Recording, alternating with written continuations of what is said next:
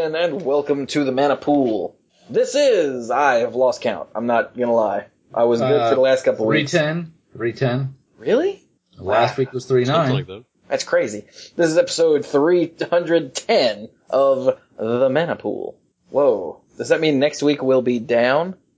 You know, we've changed a lot in then. Some, some. Oh, There it was. Yeah, it was, it was horribly obscure. I'm doing that a lot tonight. Uh, right. We are brought to you as always by cardshark.com, a better way to buy and sell magic cards. You should, and it's true, you should go check that out. They've been our sponsor forever. Like they were our sponsor before we had a show. Like, no kidding. So, Mhm. you know, I'm just saying. I'm saying? You are saying. saying So, we level are- four. Yeah. Means I have the red fur. I do! anyway, I am Chewy, failing miserably at keeping this place uh, going in the proper direction, and the lead dork, and all that good stuff. Uh, with me, as always, are some dorks. Dorks, say something. Hey, I'm Brian. I'm the lead rambler. I tend to talk a lot, a lot more during previews, even more than we could possibly have counted. It's over nine something. So um, let's get to it. All right, uh, I'm Mike. I'm the rules guy and the game lore guy, and nothing else ever. And uh, I'm Dirk, the self-proclaimed greenest man alive and moral compass of the group. And His hot wife. there she is. Woohoo! So I had something to add. Well, she had something to add. Fan service. Was that all, or was there something else she had to add? That's it. Oh, okay. The rest is for you know anyone that pays over a certain amount. Ah, okay. no, Maybe. you're funny. well, Hey, Well- hey, hey! After years of hot sister abuse, you know what? You oh yeah. Wait, you've been abusing Ah, your hot hear you. sister? And not, not inviting me? Okay. What the hell is wrong with you? Sorry. We don't have time for that. Ain't nobody got time for that. So we're we're joined this week by uh, uh, my Monday Night Magic co-host and host of Card Advantage and Level Two Judge and Doctor Science and also has a hot wife. Is that is that everything? I, I Oh. think that's just about everything. And bow ties. yes, bow ties are cool. And I apparently got lost and had recorded two nights in a row and couldn't help myself. So here I am again. Don't you also own Atomic Empire? I don't own Atomic Empire in Durham, North Carolina. It is a great shop and you should check it out, but I, I don't own it nor am I paid by them. See, you should you should really own it by now for all the business that you've given them. So Well, I think that you should go to Atomic Empire in Durham, North Carolina and tell them that. I hear it's a great place. It is a great It's shop. a it's a it, what, check what's it the, it's a magical place It is. like Tahiti. Like Tahiti. That's right. Wait, what? There, look, Chewy, there are people listening to the show who got that reference. Apparently you're not one of them. I am not one of them. No. I All get the right. feeling this requires like watching television. or lost. something. Yeah, television. Oh, okay. Well, screw that, dude. Okay. While we're on television, real quick, I just learned this last night. We're on television. Awesome. Hi, When did mom. that happen? And where's the camera? You know where the camera is. um, it's still set up, but go ahead. no, no, no. Shut up, shut up, shut up. So, you guys know the the Vonage commercials with the hairy guy who's like handing out Yeah, things and being crazy extra nice to people? you know, yeah, that yeah. guy. So, it's been killing me because I recognized him and could not place where I recognized him from. And I finally Googled it and did some uh, poking around and figured out his name is George Basil, which Uh-huh. doesn't help. But for anyone that has seen the uh, Pete Holmes show skits X Men, EX Men, where uh, Pete Holmes is dressed up as Professor X and he's firing everybody, that guy was Wolverine, which oh, was yeah. the first one. I think it might have been the first one. It's the first one I saw, and it's absolutely hilarious. And uh, yeah, that was he was Wolverine. And when I found that, my brain broke, and I started twitching and drooling for about twenty five to thirty five minutes. You should see a doctor. No, no, no. It was it was just the shock of that. So yeah, Wolverine. But who am I? Shut up. That guy is is the Vonage guy. But where do I come from? Never seen it. oh, dude, it's it's great. I have something to show you later that'll break your mind. Uh, Excellent. it's on YouTube. It's not at all sexual. Well, now I don't care. Oh, Well, I'm sorry. I'll come up with something else for next week. But okay then. So how So, about they, they revealed the full spe- the full deck list. What they reveal? Re- ah, I can't talk. Brain broke. They Yay. have revealed all of the cards in Born of the Gods. So we're all here to talk about those that we missed. I think that the first thing we should do is cover the rest of the archetypes. Sure. Yeah. Because the rest of them make so much sense. yeah. One of them does. We Yeah. talked about the blue one, the white one, and the green one. And as a recap, the blue one is the best one, still, and it is the flying one. The white one is first strike. I was gonna say I don't know that I agree with you on that. I think the white one might be the best one. Mm, well, it's the it's the cheapest, right? Yeah, I think it's well, I think it's the one that's going to have the most Okay. impact. Hold on, hold on. 'Cause Let's the, Okay. the blue one's just okay. I'm sorry. I'm let's, sorry. Go ahead. let's do this right. Okay, so to recap. I don't agree with either of you. So the blue one does flying. The white one has Wait, wait, first wait. strike. Okay, to recap, the white one costs three, is a two-two, and does the first strike thing. Okay, And it's a soldier. right. The Yeah. blue one is a wizard, costs six, is a three-two, and does flying. Now, in case you don't remember for some bizarre reason, or this is the first episode, welcome. We love you. Thank you for listening. Um, the archetypes are creatures you control have X, and creatures your opponents control lose X and can't have or gain X. So when we're saying like has fl- when we're saying this one does flying, we mean flying is X. Right. So, um, what I like is that since it's an uncommon, it's entirely possible that you and your opponent, like in a draft, will have one, and that means nobody has flying ever. And that's, I for some reason that strikes me as funny. like, oh yeah, well all my guys have flying. Oh yeah, well now nobody has flying. Jerk. Neil. So now we have to play Magic the fair way. Eh. so okay, and the the green one, which is ridiculous, and it's going to be Commander happy. It costs seven eight. Holy crap! Costs eight is a six five Because- boar boar, huh? And gives your guys hexproof and takes away hexproof from your opponent. So and That's and why it's it wrong. costs eight. and it's what? And, and is wrong. It's Wrong. just it's wrong. It shouldn't exist. Okay, and it it's wrong. costs eight. It's fine. Yeah, but he- look, hexproof is a broken mechanic that shouldn't be printed on any card, and here they go and do this. Um, and seriously, it's green. It should have trample. What? Ugh. Like really, they put blue cards in every set too, and he does this uh, on Monday Night Magic. So you know. Okay. I, I just, I just think with the archetypes, they have made some terrible errors. This is one of them. Seriously, what the hell? So let's let's do the one that makes more sense.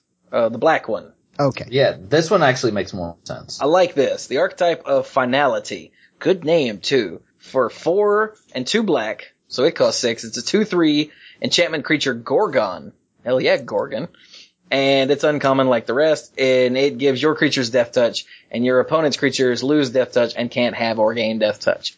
So Gorgons don't have jobs apparently. They're all like drawing unemployment. No, they have dead end jobs. Oh, so I'm a Gorgon. Dirk. Huh. Now I know who my people are. Right there with you, my sisters. but this one is pretty ridiculous. This makes this makes combat hell for your opponent. Just hell. It does, unless all your guys have first strike. And it's true. I'm just saying. But unless they happen to have the first strike, the archetype of white up there, And enough toughness. and enough toughness, then yeah, you're. or I guess I mean, power, not not Yeah, toughness. power. Stuff just doesn't matter at all. well, but yeah, that, I mean, yeah. Now all of a sudden it doesn't matter how how big their toughness is. It just doesn't matter. Every blocker you have is a lethal blocker, Exactly. which is great when they have a whole bunch of tribute guys, and you're like counters, counters, counters, whatever. Have a bunch of vanilla guys. I don't care. Have counters. Counters. Yay, count. That makes sense, and I like it, and it's good, and it's gonna be hell to play against. But you know, hey, most of the good cards are hell to play against. You're happy to get them, and you hate it when somebody else does. I hate mythics. I love my mythics in my deck. This is awesome. So, now the red one makes sense, No, Yes. but no. the red one Maybe. this is this is a red. A lot of red creatures have this ability, and it makes sense for red to have this ability. But to have this as a tertiary ability to grant and to take away from everybody else is strange. Unless it were green, and then it would make perfect sense. because you know everybody knew this was going to be the green archetype. I called we it a all long time. did. So the archetype of aggression costs one and two red is a three two. It's a three two for three. Yeah. Oh Ooh. yeah. Human warrior. Creatures you control have trample. Creatures your opponents control lose trample and can't have or gain trample. He's Okay, a- so I I want you gentlemen to just take a moment and, and close your eyes Oh, here and and and, and, and picture red. now. Picture Okay. red as a color. Mm. And if I were to say to you, okay, I'm going to make a red creature. It's Yeah. going to cost three, so it's coming down on turn 3 Uh-huh. and it's a three two, Uh-huh. and it's red, Uh-huh. and it's called archetype of aggression. Uh-huh. What Haste. ability should it have? Except that that gonna would be, haste or first strike. It should be haste. It Well, totally don't- should be for- haste. for three. It shouldn't be haste. That's completely.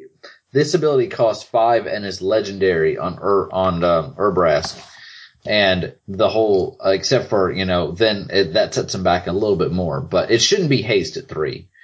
Um, I don't think it Well, would be that haste not at be- all, 'cause it's, Would that not be dumb. aggressive? that would be aggressive. That would be aggressive, but you have to consider it- this would the it second perchance- ability. Would it perchance be the archetype of aggression? Yeah, but I mean, it'd be dumb because having your opponent's creatures lose haste only matters the turn they play it, and that's it. Like, losing all the other abilities matters as the whole time it's on the board. Yeah, but still, your Spark guys would always Troopers- have haste. Spark Trooper is dumb now. Oh! ha! Well, I, I understand the I'm argument about. that one down.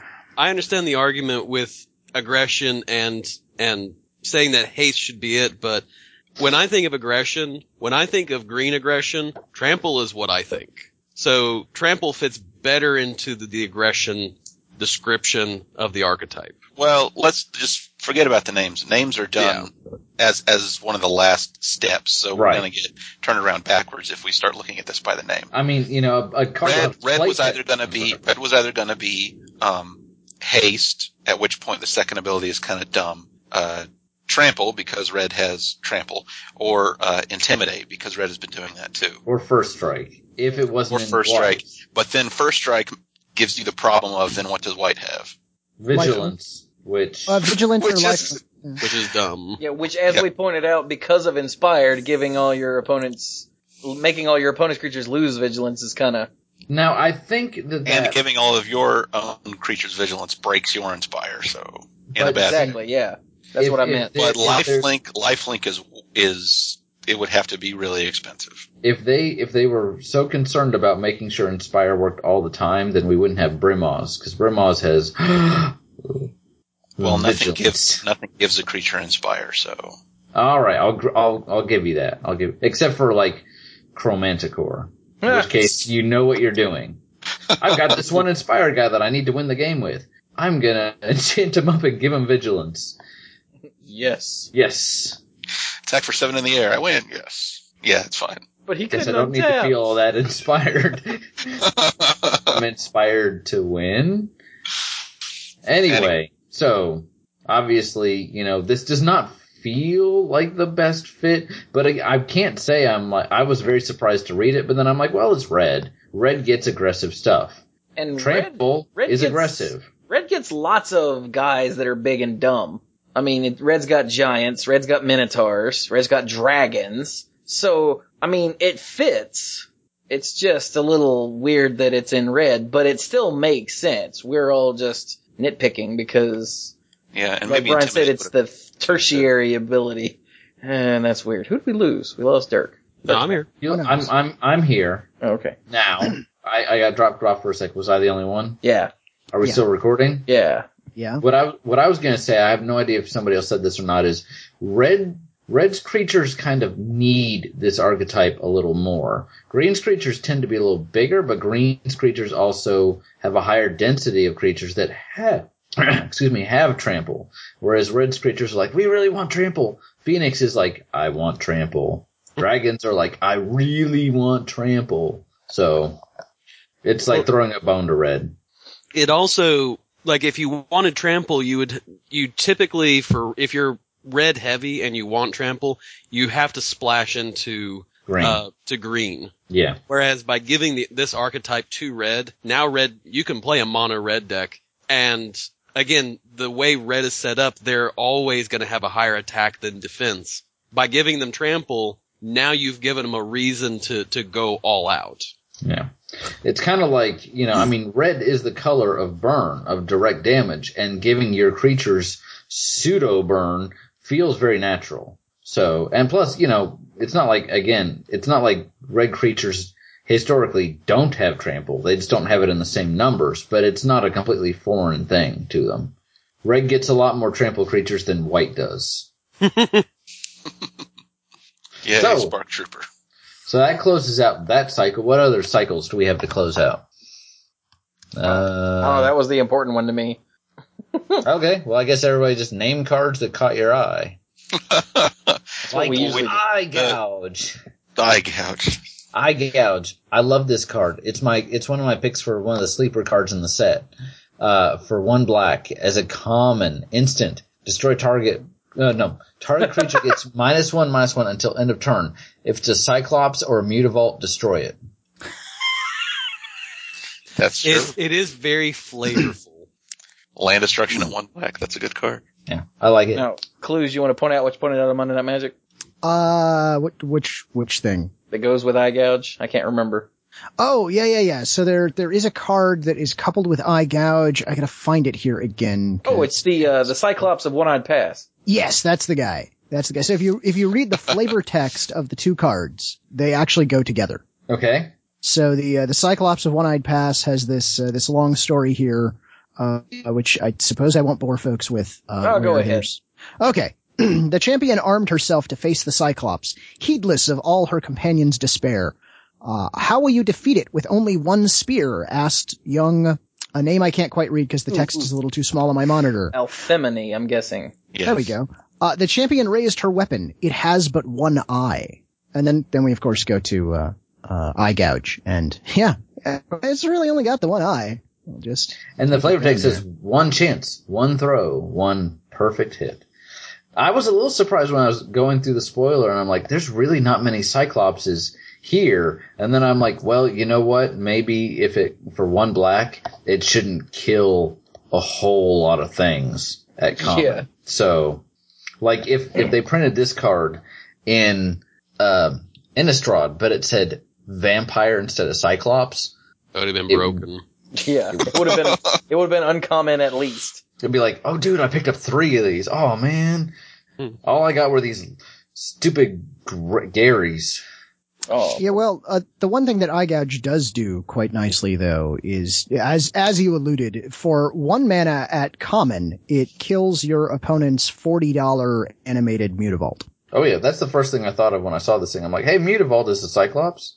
So I'm assuming everybody else has talked about that and whatnot, but I haven't really been on a whole lot of other shows or whatnot. So Right. Also, though, it's still a minus one minus one instant speed for a single black, which is still a good card. it's still decent. I mean, especially for limited, it's going to be great. It- it's but it's it's- got that that extra gravy. It's not breaking any sort of records or anything.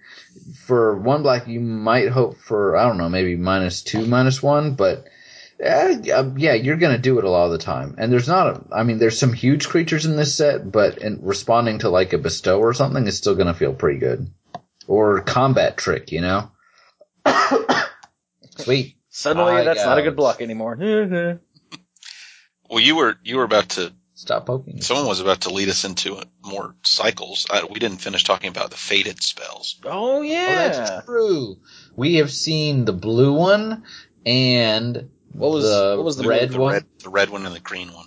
The, I don't the know blue what one, these are. the blue one makes a token that's a copy of a creature you control. The red one is conflagration and burns burns either a creature or a planeswalker. Can't hit a player. And the green one makes some centaurs. Yes. Oh, these are the ones that are instants, but if it's your turn, you scry two. Exactly. Yes. Okay, I remember And- now. And again, like we said before, it doesn't have to be done at sorcery speed on your turn. It just has to be done on your turn to to scry two. So. Yeah. So, So, what uh, about the others? That's the white one and the black one. Right, the white one and the black one. So the white one is Faded Retribution, and it's the best fog ever because it's three white and four for a rare instant. Destroy all creatures and planeswalkers if it's your turn, scry two. Hmm. I think we might have a different definition of fog. Yeah, I, I mean, technically, this is preventing all combat damage that would be dealt to you. But It, it is, yes, in a very deadly sort of way. Also, the, the ultimate way of cleaning your house is to burn it to the ground. You know, these kind of Ooh, here's some gold. Dust. Oh wait, no. Oh. we're not there yet. Sorry. Yeah, Oh. they've been printing quite a few cards with the word Planeswalker on them lately between Dreadbore and Hero's Downfall and now Fated Retribution and Fated Con- Conflagration. It used to be, you know, a Planeswalker, the only way you could really deal with it was either burn or attacking it to death or in green some really niche cards like Root Grapple. And now, Acidic or- slime. Acidic, acidic Slime does not hit No. a Planeswalker. I was hoping Yeah. that someone would catch that. I did. Thank but you. now we're we're getting more and more of this, and you can't just like play your Jace and just expect for that to take you all the way. It costs seven, but it's an instant speed wrath. Yeah. Yeah, I, It could I even- think. Uh, uh, It, it could even lose that if it's your turn scry two, and people would be like, "Yeah, I'd play that." Somebody else say something because I stopped like two people from talking. So Cluze. It was the same person twice, I think. Okay. All right. Well then, Cluze. Tell us what you want to say. Words. I, I, I don't know that, I don't even remember anymore, I'm sorry. I was the person who was trying to say something. Oh, so Okay, Dirk, well. Dirk, Alright, Dirk, do you this have explains why to I say? don't remember it. Uh, pretty much what was said about Fated Retribution that I, I always imagine this sort of like as the AJ, like, you really don't want to attack me. Alright. I'll go ahead and destroy ev- all your stuff. Destroy everything. My stuff and your stuff and that guy's Like- stuff and the Oh, AJ. Somebody kill stuff. him. Oh, never mind. All our stuff is gone. All right, Mike. What were you gonna say? you were talking about how there's more and more stuff that actually says Planeswalker somewhere on it. Um, Yep. And I, it's it's a combination of you know they understand more how strong Planeswalkers are and how difficult it can be to deal with them, um, especially for decks that don't play a lot of creatures. Uh, they're they've made it a point over the past several blocks to have at least one Planeswalker in every set. Mhm. Um, so there's just more of them everywhere. So, and, you know, they become more, instead of being as super special as they were in the very beginning and the first couple blocks after that, they become more an integral part of the normal everyday game. So, so that's why the word planeswalker is showing up in the text box of a lot more cards, I think. Well, when exactly did uh, Planeswalkers start to become a really big deal? Laurel They were a big deal printed. from the start. Yeah. Yeah, so I mean, well, if you think about design and development, it takes what about three years from the start of design until we actually see them on a table being played, right?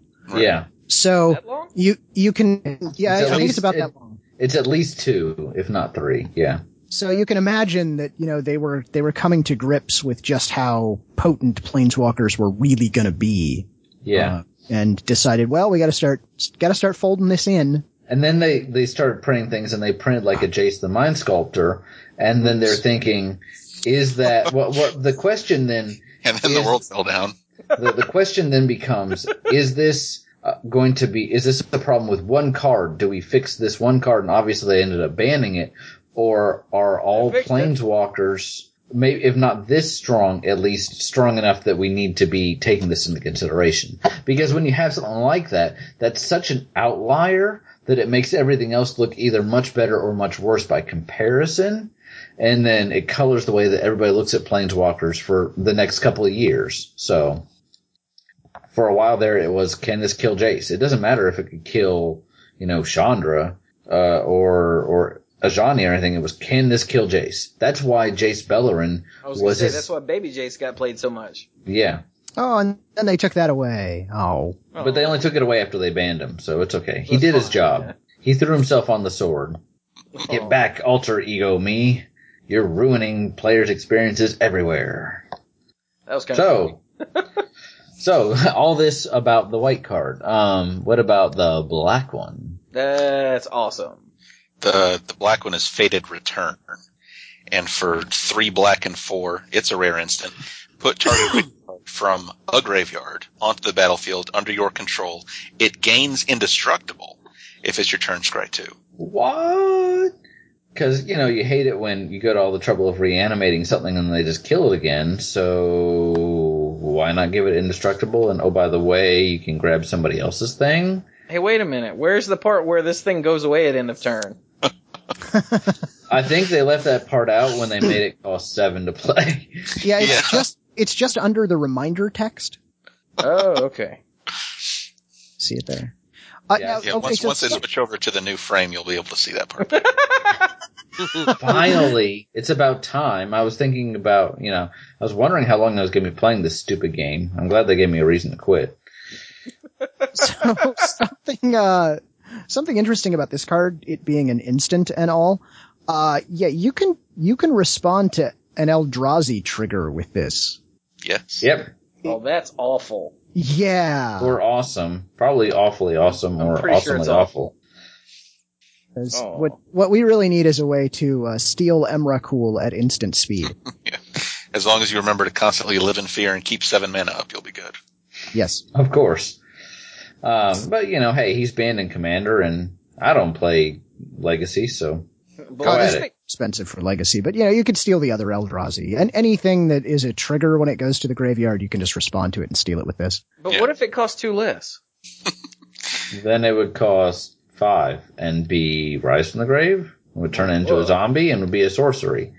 That's what would happen if it That's what. less. Okay, I got you. I was just curious. Well, now you know, and knowing is like most of the way there. It, it's at least the a battle. third of the battle. I like this card. I think it's cool. It's mostly for EDH. Everybody says that about expensive cards. Oh, this is mostly for EDH, but literally, this is about taking the biggest thing you can find and making it instructable, and it costs seven to play. So this is for EDH. So, I mean, what was it? The Angel of Retribution, the seven cost angel, was seeing Serenity. some. Serenity was seeing some play last year. Um, In bizarre combo decks, though, for the so, but most no, part. I mean, it, no, there were even play it. you could still there were decks that either ramped into it or played it honestly because it exiles three things. So if you can pay that, maybe you can pay this. Oh, know. that Pay one. seven mana for Sphinx's Revelation all the time. not the one that brings humans back. Yeah, that's what's that one called? That's the one Uh, I was thinking of. Angel of Angel. Glory's Rise. Glory's Rise. Yeah, I know things. I. Except the name of Angel of Glory's Rise. I don't actually know things. I'm sorry. So I like personally, I like the fated spells. I think they're cool. Oh yeah. There's a nice little tension there as far as you know. Do you when's the optimal time to cast it, and are you going to get more out of the scry versus something else? I'm glad that it's scry two instead of scry one because I think if it was scry one, eh, unless you really need to look at that top card, you are just about always going to play it during their turn. But having it scry two, that really is significant. So it really is a question of when's the best time to play it? And the answer can change. It's not always one or the other. So Yeah. Yeah, it's it's going to be. I mean, really, you need to look at your hand and think: Is there something I'd like to draw soon? And if the answer is yes, maybe you should consider scrying. And if the answer is Nah, I'm good, then you don't really need to worry about it. right. And I like things. I, I like cards where um, the obvious answer is not always the same. Kind of like we've talked about ever since they took away combat damage when uh, going on the stack. When people, no, I mean seriously, when when they took that away, one of the biggest complaints was, "Oh, they're dumbing down the game." But I was laughing course- about taking away combat damage. It's like no combat damage. that, would, Yeah. that would be Fog or Fated Retribution. You can only win through burn spells now. Um, but no, pe- some some people complained that they were dumbing down the game, and because it wasn't rewarding you for putting damage on the stack and then sacrificing your Mog Fanatic or whatever. Um, and in reality, what they did is they made it less obvious about what the right answer is. You don't Yeah, now you always actually have to make a decision. Exactly. Oh no. So I kind of like that sort of behavior where you actually have to think about it, and just because it's the right play this time doesn't mean it's the right play every time. To bloodthirst or not to bloodthirst? That is the question. Well, 60% of the time, it's the right play every time. Every time. uh, hmm. Sweet. So I'm not seeing any other obvious uh, cycles. No. How about individual cards? Is is wait? There are some cards here with uh, off-color activation costs. Are there? Uh, yes, I think there's. I've only Well- seen like one, but I'm not actually paying that much attention. Okay, Well, I don't. Where's the one in white? The I'm one in white is up near the top. Oh, that would be why I didn't find it. Oh, look at that! the the Whoa, that's three- cool. The Okay. I to think three it's- hundred. I don't see one in blue. Okay, so the Acroan Phalanx, while Mike looks, is uh three and a white for a three three human soldier. It's an uncommon. It has vigilance, and for two and a red, creatures you control get plus one plus zero until end of turn. What's that group fire breathing? Wasn't there? Um, oh no, that give. No, I'm thinking of something else. Isn't there something that gives just creatures you control fire breathing? Uh, is isn't that on Purphoros? it is on Purphoros for that same cost. Oh, maybe that's what I'm thinking of. Uh, there's an enchantment that gives all your guys fire breathing, but it costs three to play, and it just sits there and it gives all your guys, all your creatures have Standard pay a fire. red. yeah, Yeah. I think Uh, that's don't- what I was thinking of, but that's not it. I don't see one in black. Yeah, I don't see the Okay. blue one either, but uh, Okay. I I think we've had all of the blue gods at this point, right? No, Because the, the, the, the ones that have that are a color with an activation cost that is off color are the gods we haven't seen. Or am I wrong about that? the only gods we haven't seen are the god, Enemy the two colored color gods with the enemy colors. Like yeah, we've seen blue- all the allied colored ones. the the blue. Yeah. We have the the Simic and the Izzet ones that are the Simic, the Izzet, the Orzhov, the Golgari, and the the Oros? Boros. Thank you, gods. Yeah, uh, Keranos and Kruphix are the two blue gods that we'll have to wait for. Yeah. I don't speak your booga booga language. for. Well, you haven't been paying attention to all the Pantheon? No. What's a pantheon? That's what you get after a whole bunch of apotheoses, right? Right. spend, the oh rest of yeah. the, spend the rest of the night hunkered down with the Pantheon. Uh, Well, there are several auras here um, that you know, and they didn't have so many just straight up auras in Theros. They because they really wanted to rely on the bestow mechanic. There were some auras like Dragon Mantle, but now they have the uh, the um, auras with activations that they give the creature an activation, usually with a tap, which helps to enable inspired, but is also just good for whatever it does. I don't know if it's strictly a cycle or not. I'm not going to make that mistake again. But I think um, it is a cycle, but blue has two. okay. and this one blue and is freaking awesome, but I can't remember where it is. Uh, well, the white one is Ephara's Radiance. It's costs a single white enchant creature. Enchanted creature has pay one a white tap. You gain three life. It's short. It's sweet. It's not terribly exciting. You're only ever going to really be happy to have it when it's you're in a stall position. Um, but it does give you that ability to tap to activate inspired. Um, that's pretty much it. Yeah, th- three is decent. Three's decent for for one white. Um, blue ones. The blue one is Evanescent Intellect. That's the one that costs one blue, and the enchanted creature has pay a blue and one tap. Target player puts the top three cards of his or her library into his or her graveyard. hmm That's the That's okay. the general, you know. Hey, you know, here's a milling enabler sort of thing. Three isn't too bad. Oracle's insight is an uncommon, whereas these two previous ones were common. And this might be the one that Chewie was thinking of. God, this is awesome. all right. What? D- Oh, okay. okay. Uh, oh, okay. Go ahead. Yeah. All right. Oracle's Insight for three and a blue. It's an aura. It's uncommon. Enchant creature. Enchanted creature has tap. No, no mana to activate. Just tap. Scry one, then draw a card. That's yeah. As far Other as than- auras go, Seems kind of good. yeah, that's pretty good. there's other than the four to play it. There's not a continuous mana cost to draw a card. Let's not, I mean, you might, you see that first ability, you're like, oh, scry one, whatever. And then you draw a card. It's straight up better than just like an Arcanist activation. You just, because that's just tap to draw a card. This is literally like, do you want that top card or not? Okay, great. Draw it.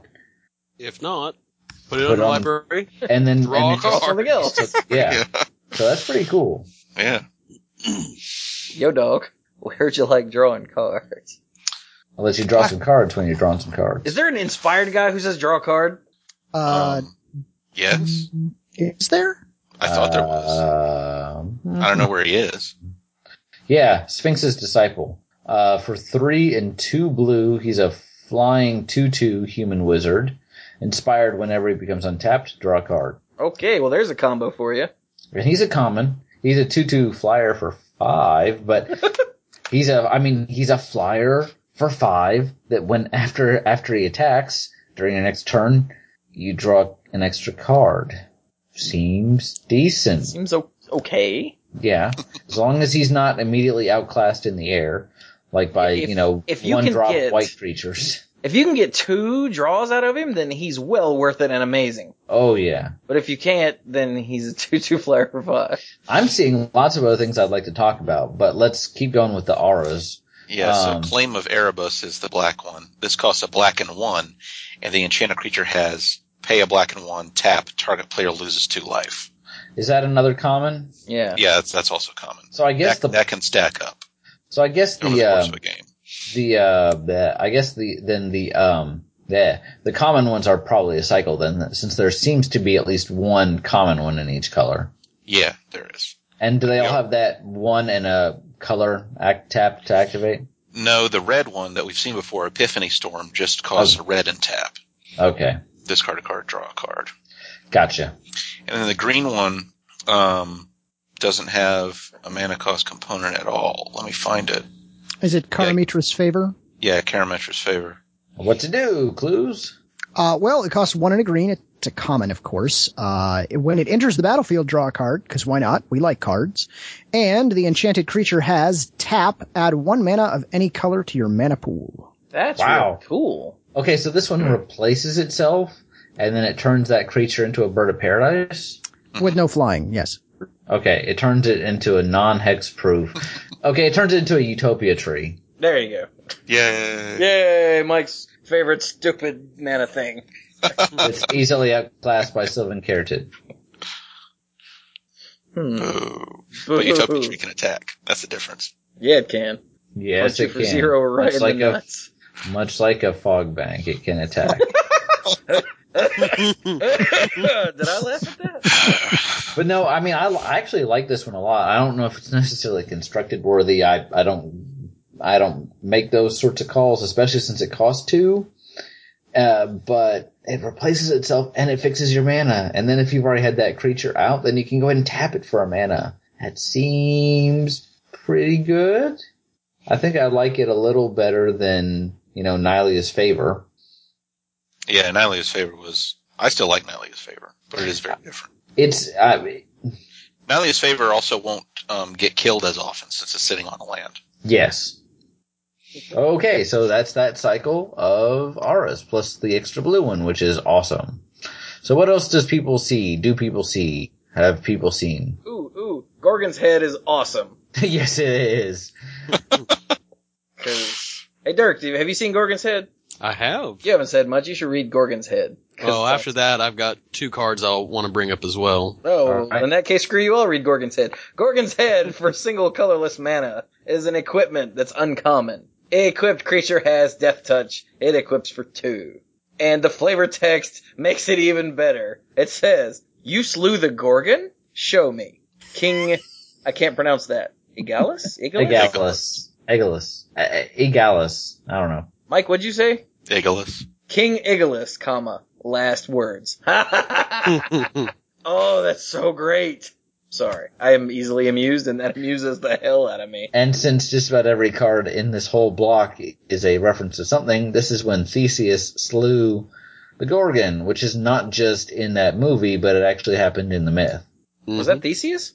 I thought that was Perseus. It was Perseus. Okay. Theseus slew the Minotaur. right? Minotaur, yeah, there we go. Okay. Okay. It was somebody's Um, son's, whatever. So what did you want to tell us about Dirk? So the is it Edelons? Eidolon? Yes. Yeah, Edelons. The two uh, two white Edelons. Okay. So there's the Edelon of countless battles. Phew. That's this is this is awesome. Uh, for one and two white, it's a rare enchantment creature spirit with bestow of two and two white. It's zero zero. Yes.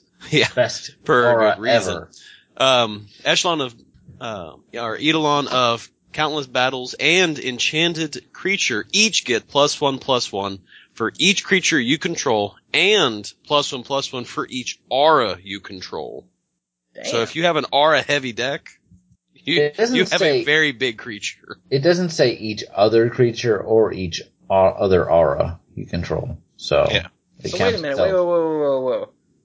Go For each enchant, each creature So- you control in each. So if this thing If you have is a one one, it counts itself once, and if this thing is a creature, it counts itself once. Yes. if you So if either you, way, it's gonna count itself once. Okay. if you have out a one one and nothing else, and you put this on it, you're already giving it plus two plus two, which isn't bad. And then if you have out another guy, then it's getting additional plus one. You throw out other auras. Uh, the auras don't have to necessarily be enchant creatures, although from this block, that's what they're going to be. But if you want to venture outside a little bit, you can do like curses, which are enchant players. You know, silly stuff like that. Even your, uh, what I just say, Nylea's, uh, something face. presence. Fa- presence. Thank you. Present face. And then what's the other Eidolon? The Ghostblade Eidolon. For two and a white, this is an uncommon enchant enchantment creature uh, card. It's a spirit. It's a one-one with the bestow of five and a white. It has double strike. An enchant creature gets plus one plus one and has double strike. I like it. Kabam. That's actually uh, part of a cycle of its own. I have some Eidolons here. Where's the blue one? Do, do, Yeah, I was going look- through and you looking look at all through the, the, blue one. I'll, I'll skip ahead to the black one. Ooh, Yeah, the blue one is- one. The blue one is the Flitterstep Eidolon. That sounds painful. For, yeah, ow. For a blue and one, it's a one one. Its bestow is also a blue and five. Flitterstep Eidolon can't be blocked, and the enchanted creature gets plus one plus one and can't be blocked. Yay, unblockable. No, I'm, they're not doing that anymore. That's right. I'm gonna say it anyway. Yay, unblockable. There's not a black one. I bet you uh, still call it EDH too, don't you? I do. It's not. Maybe I think maybe they just didn't use the n- naming convention for the black one. I'm guessing Spiteful Returned fits into that spot. Oh, possibly. Oh, I thought that was a oh black yeah, idol. it, it is an uncommon. There is a black Eidolon, but the black Eidolon is part of the common cycle. And we and I see. and we um and we talked about that last time. So I guess I'm a bust. Chewy, what's the red one? Uh, that's we did him too. It's the one plus one plus one and uh, fire breathing. Okay. We talked And about the, it. the green one's the Noble Quarry. Oh Which- yeah. Did we talk? We talked about that one, didn't we? I no, I don't think so. no. No. Okay. So for two and a green, it's an enchantment creature unicorn, which is uncommon and is a one-one with the bestow of five and a green. All creatures able to block noble quarry or enchanted creature do so. Enchanted creature gets plus one plus one. So it's a rancor. It's, a not a rancor. It's a uh, What's it, uh, lower. lure. lure. Yeah. Oh yeah, that's what I meant. I'm sorry. I want to bestow this on a turn when they have all their creatures untapped onto a Traumacomitis or whatever he's called. Tro- Trochomitis. I'm, he's not in front of me right now. Uh, so- No way. yeah, that guy. I want to have that a say, uh, Gorgon hey, look, shield. all your guys have to block. Yeah, then give it a Gorgon head. Here, hold this. Yeah, give it a Gorgon head. But the beautiful thing about bestow is that you can use this two turns in a row if you need to, Yeah. Because whatever it was sitting on, you know, probably died. But then the noble quarry itself can attack next turn. Yep. So that's two turns of all your other stuff getting through. In theory. It's- Which is really useful. I really Yeah. love this game. Lu- lure effects are generally pretty strong, especially in limited. So, sweet. Holy crap! I just saw something unrelated. Can I can I talk Okay. about it? Yeah. Yeah. Peregrination, Oh yes.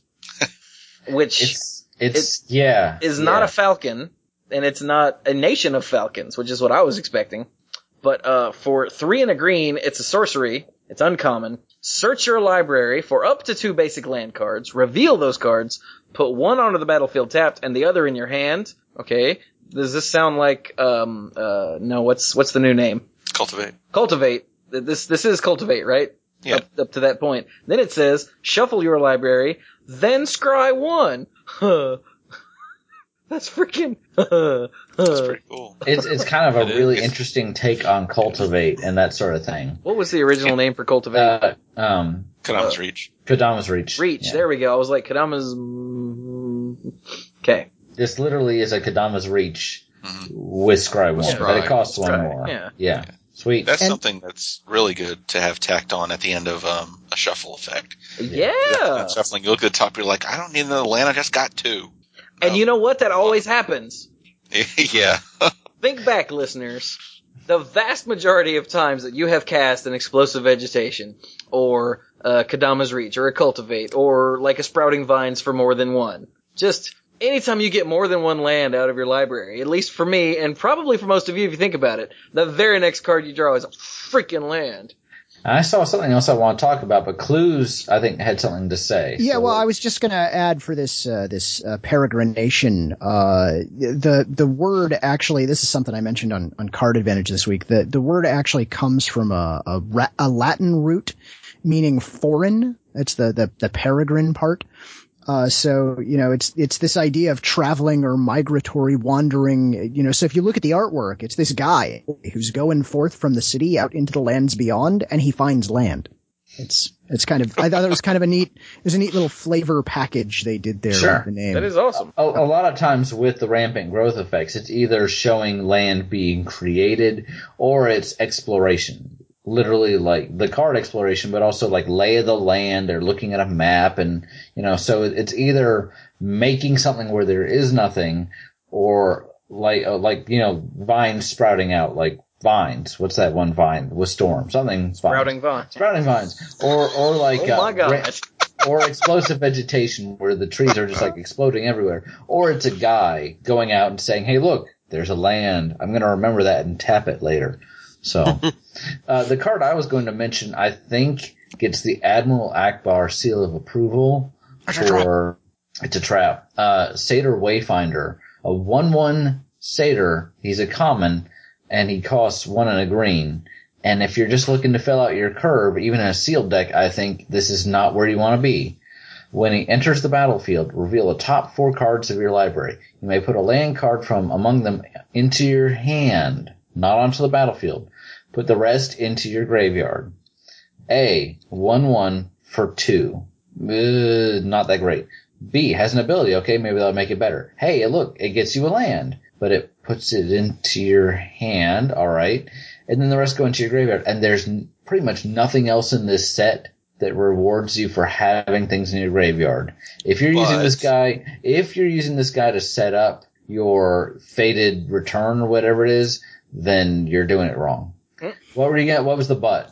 But this set is all, in terms of limited, this set is always going to be played alongside Theros, where there does exist uh, a, a black-green mill yourself a little bit deck. Eh. I mean, maybe it'll enable, maybe it'll enable that, and maybe it'll take braver uh, drafters than I to. Um, but the way that the drafting works now, you're going to draft this set first. So unless you're really going to push for that deck uh, in Theros, that might be kind of a risky opposition. In any case, if you're looking to build your deck, they, they're not going to see this before Saturday, are they? Or hear No, this? no, certainly Okay. not. Well, when you're going to a sealed tournament, I'm I'm no I'm not a lim- guy on limited information. I'm not trying to change the world with my knowledge or anything, but I just I have a hunkering, hankering, and a hunkering that this is not the two drop you're looking for because I can see yourself getting screwed over by this so easily. I think we can trust our listeners that if they're not building the deck that this goes in, they're not even going to consider it. Hopefully we can not. trust them that much. Hopefully not. But you know, sometimes when you're building a sealed deck, you're like, I, you know, I want something at each point of the curve. And maybe you got like three of this guy. I remember when I was building one of my sealed decks, I got three of the, uh, two one trample satyr guy and nothing to go with him. So anyway, I feel like I've gone on long enough about a card that I don't want to play. So how about, Wait a minute. I'm sorry. I, w- I wasn't listening to any of that. I was trying to figure out uh, how to fit three of these into every sealed deck I make. oh good, well, just put it right in. It's a oh, comp- see, that was easy. You, you should you should get plenty of them. When you open your pool on Saturday and you're like, I didn't get a single one. I'm you gonna know, be pissed. Yeah, I know you will. I also think you're severely overestimating its seductive allure. Whatever I'm you're not- reading I'm into not- it. I'm not saying it's seductive. I'm just saying running this guy at all seems like a bad idea. I don't know. Look at those like, hot as your- satyr legs. even as your 23rd card, it just feels like a bad idea. Just don't I'm just do surprised it. that you felt the need to tell anyone that. As if I just wanted to point out how bad it is. That's all. Okay, then you should have led with that I said it's a burying it trap. and all the other talk. I said it's a trap. It's a trap. A trap doesn't mean that it's necessarily good, although some some traps look better than others. I'm just saying even playing this thing is a trap. So Trap hey, implies that someone might fall into it someday. somebody might fall into it. What if it's your first sealed event and you're like, hey, look, it's a green creature. I want to All right. run. Hey, guest I'm- host. I want to run mono green devotion. If it's your first sealed event, you'll see the words "put them put the rest into your graveyard" and be like, "No."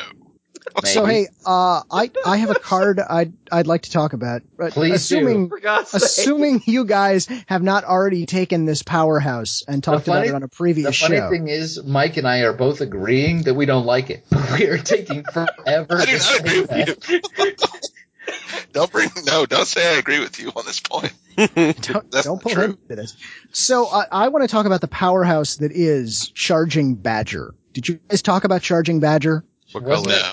He's, he's- he costs one green. Yeah. One green. He's a one-one creature badger with trample. That's it. It's a common. It's a common one-one badger. It is only the fifth badger ever in Magic, not counting changelings and Mutavault. Oh, a Razorian badger.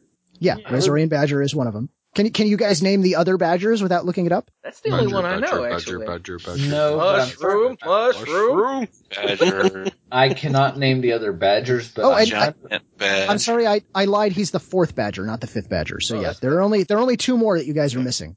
but so I, Restoring Badger, Giant Badger, and So there's a giant badger? There is Yeah. a giant badger, yes. Is he a was- it was one 3-3? of the book Uh, no, he's a he's a two, he's a two two, but when he blocks, he becomes a a four four. It's a big ass badger. Very large badger. is a mongoose a badger? Uh, no, No. Is a mongoose- ferret a badger? Did Grizzled Wolverine get the Badger type, or is it a beast? no, no. The the other one is uh, rock badger, which is a badger beast. It's a three three with mountain walk.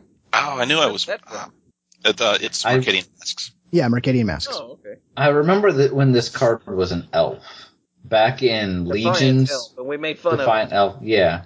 And it was like they made it, and Mark Rosewater was like, "I think this card is kind of funny, but you know, it's there for you to then pump it up with other stuff." And people were like, "Ha, we don't play auras. What are you talking about?" Now, Yeah, I think Eh. he's got. I don't overlook this little guy. You know, if you throw a bestow on this guy, yeah, awesome stuff. There considering are things in life more terrifying than a wet, pissed off badger. And this I, is uh, a pissed off badger. I do find it funny that because there are only four badgers in Magic, and this guy, yeah, he might have trample, but he's still a one-one. I find the flavor text kind of humorous. Like I don't really take badgers seriously, but apparently, uh, Have, the have you ever met a badger? not that I didn't Badgers are like. actually really dangerous. They, they will Yes, mess you up. Okay, You guys remember the, the army of badgers from like Wind in the Willows or something? No? No, I mean, you, you remember the honey badger? Honey badger don't care. Honey badger don't care. No, Shut but up, I, I, just like charging badger because he's a badger, and I think we need more of those. And I think we need to play him with snakes and mushrooms. I don't know if absolutely. Wind in the Willows had an army of badgers. You might be thinking of Redwall, Chewy. So no, it uh, was something from my childhood, but I can't remember it. And I've, I've read Redwall, but that wasn't it. That was something else. something from your childhood that you can't remember. It's a Chili, bitch. point, I'm getting point to the doll, point to the doll and tell us where the badger touched you. it's, it's actually where I touched the badger. That's why it bit me. oh, So hey, Um, I know we uh, already kind of concluded our talk of cycles. I don't know this is this isn't really a cycle. It's kind of a mini cycle, at least that that I noticed. So we talked about eye gouge, which is the minus one minus one for a black, yeah. but black also has a minus two minus two effect and a minus three minus three effect. Yeah. Huh. I I think we talked about both of those in previous episodes, but go ahead and, I mean, you know, you weren't here for those, so go ahead and say what you want to say. Uh, well, I Oh. just fi- I just found it interesting that uh, well, to be honest with you, so if you look at standard right now, and I know you guys, you know, we've been talking about this more from a limited standpoint, but if you look at standard right now, your dominant deck archetypes are mono blue devotion, mono black devotion, and blue white control. That's that's it. That's those are the dominant archetypes. That isn't it. That's just I- it this week. Well, I no, Uh, I and mean, the week I've- I've been following the Star City Opens, and pretty consistently, those are the cards at the top. Maybe you might be forgetting about Red Green Monstrosity because Yeah. that Well, it, it, it pops up, but it's it not, pops I up really consistently, though. Yeah, I'd call There's it I'd also- call it second tier. There's also the mono white that splashes red and the mono red that splashes white. But Yeah, Cluze okay. forgets those when he's trying to make a point about how bad standard is. Oh, standard is great. bad. I just, I just feel like we've taken, uh, okay. we've taken mono black, which is, is, is very dominant right now, and we're just Yeah. gonna hand it more tools to keep doing its thing. Yeah, hell yeah. So it, it What are they the going to take out for it, though? Uh, What can they pop? Pharika's lameness? That actually gains you some life against the aggro decks. The deck is so optimized right now. I, I mean, you know, what are you going to take out? Hero's Downfall for another kill spell? Uh, uh, are you going to take out Pack Rat? Because no. no, no, Are you no. going to never- take out the demons? So I'm just, I get your point. I really do, and I'm not mocking you. I just don't know what the Mock deck him. loses. I, I don't know. I feel mocked. No, no, no. It's, it's a valid point. The, the deck is pretty tight. I'm just saying that if you didn't want black to have more tools to do things, maybe, You're maybe you messed that up. Yeah. yeah, yeah. I think you Um, have.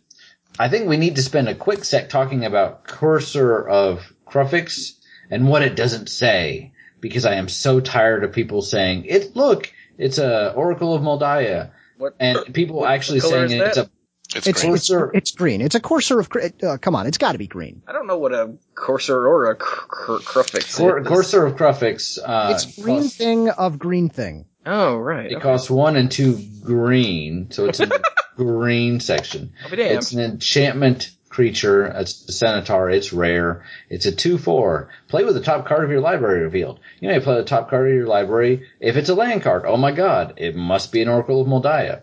Whenever a land enters the battlefield under your control, you gain one life. Oh my god, it's better than Oracle of Mul Daya. What's the one thing it's missing? Cluze? Additional? Additional something. Yeah, I, I actually don't know. I mean, I'm it's sorry. additional land, right? Yeah, you Yeah. don't have the clause of you may play an additional land Additional this turn. land this turn. That's what makes or this is good because it allows you to play cards in the top of your library as though they were in your hand, thus freeing up all the cards in your hand. Uh, well, it is- no, it doesn't quite do that. It only allows you to play the top card of your library if it's a land, nothing else. Right. Well, I'm, but it opens up that possibility. But the, but you lose the ramp factor. I mean, how strong is it when you've got an oracle out and then you flip over the top card to land and you're like, yes, so I play it and they flip over the next card as another land and you're like, you have just effectively drawn two cards because you play both of those. Or even if the next one's a non-land, then you play the land from your hand, you're way ahead. This does not do that. This is cheaper. It costs one. It costs one less. It's got a bigger butt because Oracle was a two two. Oh, This is yeah. a two. This is a two four. And yes, you gain the life. I don't know which is better, but they are different. They look a lot of sa- the same, but they are different. And I am tired of people saying it's a better one or a worse one. They're different enough that I am just ready to. Nah, Mike, it's what do you think about left. this card? I think it's awesome. I think it's great. you know, especially the four toughness for just three mana. It's fantastic.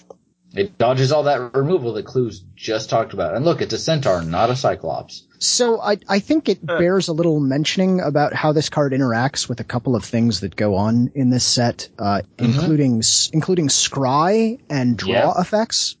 So in a in a draw effect, every time you draw a card, like let's say you cast Sphinx's Revelation because you're a horrible person, you cast Sphinx's Revelation for Sorry. for, for four. And a lot of people will just take the top four cards of their library and just, you drew them. It's not really how that works. Each draw is kind of a separate thing that's happening. So if you've got this, this Courser of Kruphix out, you have to draw the top card, reveal the next card, draw that one, reveal the next card, draw that one. So you actually have to reveal as you're drawing. Now that's different from how things are going to operate if you're scrying. When you're scrying, those cards, like let's say you've got the Courser out and, uh, you scry two. You don't have to reveal that second card down unless you put them back in the order, in the other order, if that makes sense. Right. You So don't as reveal as you- while you're scrying. Yeah, because when you're scrying, those cards are still part of, of your library. Uh, you know, the kind of the way to think about that is, uh, c- cards always have to be somewhere, and scrying is not a zone. So they've still got to be somewhere. They're not in your hand, they're not on the battlefield, they're not in exile. Where are they? They're in your library. They're still part of your library. So, I just thought I'd mention that, just in case people cared. Sure. I cared. I care. Ah, he's a judge. Well, yes. All right. Yes, I am. Sweet. Weirdo. you, you cultist, you. Have you considered becoming a judge? I hate you. hmm. So while we're on the courser, I'm gonna weigh in and say I agree with Mike. It is very awesome. I agree with Bryant. It is not Oracle of Mul Daya, and I agree with Dirk, who didn't say anything. Even though it's a green card. I'm gonna stay out of that. uh, I do not like the Grave Robber Spider. That is hmm. I still Hey, think Dirk, that you the- haven't- Hey Brian, here's another card for the black green mill yourself deck. Oh, that. Oh, yeah. Yes, I want to see you do that and see how often that works. I'll do it. I was bet planning on playing will. green anyway. All right, great. Really? I was planning on playing green and hoping I could build that deck. Well, I hope you can. Hmm. We are at an impasse. I really like Dawn to Dusk. It's in white. It's two Yes, white, it is. white, sorcery uncommon. Choose one or both. Get an enchantment card from graveyard to hand, and or destroy target enchantment. That's cool. No? I mean, it seems all right. Anything where you can get multiple use, uh, multiple uses, not like repeatable effects, but you know, modal cards that let you choose more than one thing are pretty cool. Yeah. And sometimes you're going to wait to get both effects, and you really just need to do the one you need to do, and that's fine. Dirk, you haven't mentioned a card in a while. What's a card that's catching your eye? Scourge of Skola Vale. What? Says you. Down in the green section. Mhm. Okay, I should have known. Yeah, really. For two and a green, it's a it's a rare Hydra. That's oh, a I zero love zero. this thing. I love It this has thing. trample. Oh, oh my god. Shut up. And when it enters the battlefield, it enters the battlefield with two plus one plus one counters on it. Tap, sacrifice another creature, put a number of plus one plus one counters on it, equal to the sacrificed creature's toughness. Whoa. This reminds me of like red creature, red hydras that you could reset the counters on it, but it used to be that you would then have to remove all the counters that were on it originally, so you were just kind of resetting it entirely. This just feeds and gets bigger and bigger. Yes, you have to sacrifice your own guys. Um, it makes me sad that Tree of Woe is no longer in standard Whoa. because Sorry. nom nom. this thing only costs three. It Yeah. only costs three, and it doesn't have inspired, which is too. There's nothing. Nothing grants an inspired ability, does it? No. Oh, that's too bad. Oh. I like this card a lot, and it doesn't say another non-token creature, so you can just go nuts with tokens. Now, it's not a very good combat trick unless you can give this thing vigilance or untap it, but it is an Right. awesome defense trick. Yeah, Mm-hmm. So I'll just, I'll just stand in front of you. Now I'll eat my compatriot. I'm much bigger now. It can also be a lot harder to burn out unless it's summoning sick or unless you just really don't want to sacrifice something else. We here It at the seems- Mana Pool do not condone eating your compatriot unless you're a Scourge of Skola Vale. And if you are, send you us an to my- email. Would you come to my pre-release? I like this thing a lot. It's pretty cool. It likes to be raised by wolves, and then you know, and then eat the wolves. I, I assume I you guys I just- already I talked like about the- Raised like by the- Wolves. yeah, yeah, they talked Yeah. about it last week. I want to. I was also surprised. I was listening to. I had to leave, and I listened to this part, and I'm like, wait, what do you mean it's an uncommon? Because I just assumed it was a rare. Um, I, but now I'm just having a funny mental image of these two wolves finding a little baby hydra in the woods. Maybe it's in a wicker basket, and they're like. One's like, can we take it home? And the other's one like, says to the other, this is a terrible idea, but oh, but it'll be fine. It'll be It's fine. a trap. Now, when you guys talked about Raised by Wolves, did you comment on the fact that it's a, it's a Leonin who's been raised by wolves? I don't think think we did. We didn't 'Cause comment on the art. If you look at the artwork, it's it's a Leonin. Has been raised by Dogs living together. yes, mass hysteria. Mm. No, there isn't uh, one that gives all the creatures haste because that would be dumb. We already talked about that Yeah. because that's what mass hysteria does. It was it was relevant. Yeah, yeah. See, it's funny because he referenced another card in the game of Magic. See, it's funny because he explained it. See, it's funny because oh look, something else. Oh, look, Astral, something else. astral, astral cornucopia. I don't get why it's rare. Maybe the fact that it can add one mana of a particular color, like you choose the color when you tap it, Mhm. but when you're making something, I could see this being uncommon. Uh, it costs Mm. three X's. And it's an artifact, it's rare, it enters the battlefield with X charge counters on it, which means if you want one counter, you have to pay three. If you want two counters, you have to pay six, et cetera, et cetera. Look up your multiplication tables. Look under three. uh, tap. Choose a color, add one mana of that color to your mana pool for each charge counter on Astral Cornucopia. I, I don't think it's bad. I'm not saying it's bad. If it costs two X's, then it would probably be a better, uh, Chalice of the something. Um, not Chalice of the Void, but the Everflowing Chalice. I'm not saying it has to be that good. I'm just saying at three, it's a wor- it's a worse Darksteel Ingot. At six, it's already worse than Gilded Lotus, and it's worse than a lot of other things. And at nine, you're finally at the same level as Gilded Lotus. I realize you can get charge counters on this, but then you have to go into older formats. So I could see this being uncommon. Well, hey, if you're going into No. older formats, you could cast it for X equals zero just to get Metalcraft. Ah, That's true. Although you could also cast an Ornithopter.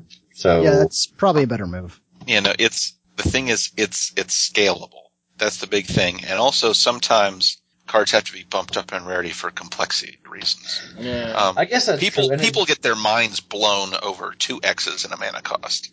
So uh, three will just make someone's head fall off. Can we just I- call I- this like the the the uh something sort of? Pornocopia. Pornocopia. Yeah, the Astral pornocopia. That'd be awesome. Can we can we do that? Is it too late? Uh, we just did it. I think there's only one gold card that we have not covered. Is that right? I think that's right. It looks that way. You're gonna have to explain to me which one it is. The Oh, I think I Siren of the Silent Song. yeah, Mm, This thing is weird. it's a zombie siren. That's why it's weird. That's why it's Well, I talked about the cornucopia. I talked about the cornucopia. So who wants to tell us about this thing? And FYI, I think this thing is awesome. I'm not passing it off because I hate it, but I want to share the love, The uh, the undead love. Gross. the the siren of the silent song is um is a two one flying zombie siren, and she's uncommon, and she costs one a blue and a black, and she has an inspired ability. And whenever she becomes untapped, each opponent discards a card, then mills for one. any inspired card with evasion, like that 2-2 with flying that draws you a card that we saw earlier, already deserves some attention. This thing costs two less, does not get you a card, but each opponent discards a card.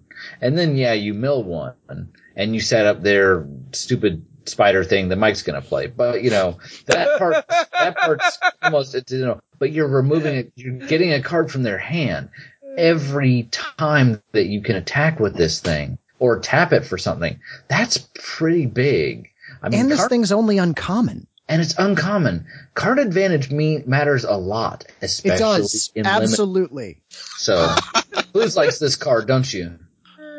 uh, well, only only because you mentioned my show's name, but uh, you know, it's it's definitely a very good card. Uh, it's Yeah. it's got the hand attack, it's got some evasion, it's got uh, two power. It it's it's good in many many ways. Mm. I would not play it because it's got blue in it. So Oh. Yeah, The, the flavor of this card is also kind of interesting. The only returned we've seen so far, correct me if I'm wrong, I'm sure somebody will, but the You're only wrong. returned we've really seen are human returned and they've got the gold masks. Here we have a There was a centaur. was there? yeah, it was. Okay. All right. Well, there we go. I was just thinking, hey, this kind of answers the question as far as the other species, if they still go the same place, you know, do they get the masks or not or whatnot? But You guys talked about Guild last time. I just want to point out Guild is awesome. Is it non-black creature or any creature? It's um, it's just whatever, isn't it? Yeah, I thought it was whatever. It's like thing, non-land Just- thing, is it not? Yeah, target creature. Target creature. And it's a sorcery, but that's okay, cause then it gives you a mana. I'm gonna, sorry I took your guy, here's some gold from Nah. me. Here's my gold. you looking at my gold, boy? It feels so weird for black. The gold, I realize they made it into an artifact, but it feels so weird for black to have this ability. I guess once upon a time they had Dark Ritual, but even that was black mana. So this just feels really weird. It's on flavor, but it feels really weird for black to do this. You know? Weird. Um, Did don't know. uh did you guys talk about Black Oak of Odunos? No. no. no, and it's creepy as hell. It is pretty much creepy as hell. Uh, for two and a black, you get an 05. It's a defender. Shocker there. It's an uncommon. It's a creature zombie tree folk. I believe it's only the second zombie tree folk ever. Anyone remember the other one? Was it from Lorwyn? Innistrad. Uh, it was from Innistrad. That's right. Okay. It's the ghoul tree. Oh, Ghoul tree yeah. is a zombie tree folk. So for all you zombie tree folk fans out there, here's another one. Why not? So it's an 05 defender with the ability I only black. need like 40 more cards for my EDH zombie tree folk deck. that's, that's right. Uh, And immutable. So the, the the activated ability is black tap another untapped creature you control, and the black oak gets plus one plus one until end of turn. This does so many things. It enables your inspired. It does. Uh, it makes combat math awful for your opponent. And FYI, it is creepy. There are people in the tree. Why are The there people in the is tree? made of people, That's that's how it gets bigger. It's the Soylent Green tree. and there are we get- harpies in the background. Did you notice that? Oh, Yes, at that. but So is it the tree from uh the movie Sleepy Hollow? oh, with Johnny Depp. Yeah. I don't know. I didn't see that one. Mm. What was a communism? That Sorry. was a decent Well- movie, I have to admit. I All haven't seen the Chewy, I gotta call you out on this. I don't think communism logically follows from I didn't see that Johnny Depp movie. Wait. Well, it's you- definitely un-American. and what's more un-American than communism? So- fascism. The- So if That's we can move almost past the, the petty politics for a second, I do want to I want to talk about two cards that I think are really interesting because I want to take your mind back to a little card called Deathstroke. Um, Terminator? Sorry, um, I was playing Injustice Arnold Schwarzenegger. No, no. He's a DC Comics character. Oh, oh, okay. Is he big? Okay, I don't. All right. uh, I've just isolated our whole audience because I don't know who Deathstro- Deathstroke is. But a Deathstroke for two and a black. Wait, do you know who Sorcery. Destro is? Isn't he from GI Joe? Come Yeah, on. got okay. like a carry on, face carry thing. on. Yes, yes. Okay. Just making sure. Um, so Deathstroke for two black, destroy target tap creature, and you know black has had, had like assassinate, and it tends to destroy, and it's got the royal assassin destroying tapped creatures. You're stabbing them in the back. That's what black does. So then this time black gets asphyxiate for one and two black, destroy target untapped creature, and I'm like, okay, that all right. Well, I guess they're adding it to that their repertoire. Now they can kill them either way, but you know, they're stabbing you in the face instead of in the back. I guess I can get down with that. And then I see Excoriate? excoriate for three in a white sorcery, exile target tapped creature in the back, and I'm like, okay, all right. So now white is the new black. Gotcha. Whoa. I thought orange was the new black. No, that was last season. White has at least a couple other spells like that. White Yeah, definitely what's, has. What's the one that is that? Damn it! There's one that was Deathstroke but white, and it cost like two and a white. Yeah, But I can't remember the name of it right now for some dumb reason. I can't remember either. Okay, so Yeah. I'm not the only dumb. I just find it interesting that in this set, you know, that these two seem to be switched. If if they have a history of doing this, that's fine. You know, I'm it's just pretty funny though. Well. Thank you. This is what Brian does. Brian points things out. You see. I do. Sometimes I right and sometimes I'm wrong, but I do a lot of pointing. What's that over there? Hmm. Uh, Oh, there was a black creature with an off-color activation cost. Well, I'll be damned. what is it? The Aut- the Odunos River Trawler, and he's actually pretty cool. For a black and two, he's a 2-2 uncommon zombie.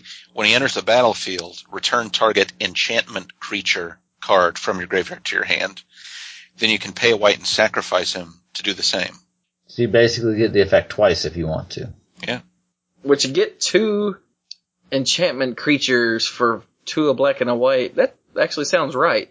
Yeah. And if you're doing it with the um, the baleful Eidolon from Theros, that's going to be really annoying for your opponent. The one drop with uh, or the one one with Death Touch. Uh, Hmm. I find Ornith Orn Ornitharch Ornitharch Says um, uh, Orna whatever Orna Ornitharch uh, interesting Ornitharch interesting because it's first of all it's the only white creature with tribute. Really? for for yeah Huh. for three and two white it's an Archon it's uncommon and it's a three three with flying tribute of two. So you pick an opponent as it comes in they choose whether or not to put two plus one plus one counters on it. When it enters the battlefield if tribute wasn't paid you get two one one white bird creature tokens with flying onto the battlefield. And the reason i find this kind of interesting is that outside of some sort of some sort of anthem effect whether it's for birds or you know just white creatures or or all your creatures whatever outside of anything else there is functionally very little difference between paying the tribute or not paying the tribute. On some cards, it's a huge difference. It can be like three counters or whether something fights or blows up a land or something. And on this one, you're either fa- facing down five power in the air or you're facing down five power in the air. Now, I realize there's a difference between a 3-3 and two, two, two one ones and a 5-5, but from, but you get where I'm going as far as mm. like just basic stats. Um, Yeah, just the numbers. they're so closely related that I find that kind of interesting. Just from an interesting perspective. What did you guys think? I thought it was interesting. Excellent. yeah, ba- basically the same thing. I also just now noticed that it's an Archon who's not riding an animal. She's she's just riding a chariot with Yeah. like pulling it. I saw that too. Oh, is that one of those horseless uh, chariots? Damn it. Those things are going to kill the economy. Put all of us animals out of work. Put the lions out of work. They took our jibs. Hey, took our germs. Those Leonins are going to be pissed. Uh, what else? Huh, let's Uh, see. um, I like the way Hold at Bay, uh, a common instant for one and a white, prevent the next seven damage that would be dealt to target creature or player this turn. That's just, okay. Why seven? I don't get it. mm, Just because? Is it because it's funny? Is it just so? Yeah. because. Because it's a nice number that Magic likes to use sometimes. Uh, well, wasn't it, uh, is it Angel's Mercy that gains you seven life? Yeah. Yeah. Yes, I, it's white and likes to do useless things with number seven. Yeah. Yeah. seven. That's a good movie. The only other card in white that I see that does anything for me is plea of guide, plea for guidance. Okay. Five and a white, sorcery rare, search your library for up to two enchantment cards, reveal them, put them in your hand, and shuffle. The Uh, first time I read this card, I was I was thinking about um, is it um the one that gets you three auras from Is Ravnica? Three dreams. Three, Three dreams. dreams. I, I was like, this costs more, and and it's not. And then I realized it's literally two copies of um not enlightened tutor, Uh, the idyllic. idyllic tutor stapled onto each other. And it's Uh, even like- got two pretty birds on it. Except it's got more than that, but So- shut up. So I guess I guess I like this after all. And it's it's not necessarily auras. It's whatever enchantment you want. Yeah, it searches up, you know, gods. It searches up, uh, freaking, um, um, uh, what the, damn it, propaganda effects. It searches up, uh, The god weapons. it, oh yeah, yeah. Ooh, you can go get Defense of the Heart. Huh. Oh, Cluze found that spell we were trying to think of. Vengeance. Yeah, it was Vengeance. Vengeance, destroy target tapped creature. Is it three, is it two and a white or three and a white? It's three and a white, I believe. Green and Okay. white. Bad at this game. And it has some pretty terrible artwork in, in ninth edition. Is it ninth better edition? I remember there was one that had the, the angry looking dude who didn't, Yeah, seventh, eighth, and ninth all have that dude. I was thinking of seventh. Now I can see the card frame in my head. But yeah, it was. He looks constipated, doesn't he? That's like the western. No, it's the southern paladin. What the? In Portal Second Age, it's a chick with a gun. Yeah. really? I swear, that's what the. Yeah. In fact, the flavor text reads, "A bullet renders all sizes equal."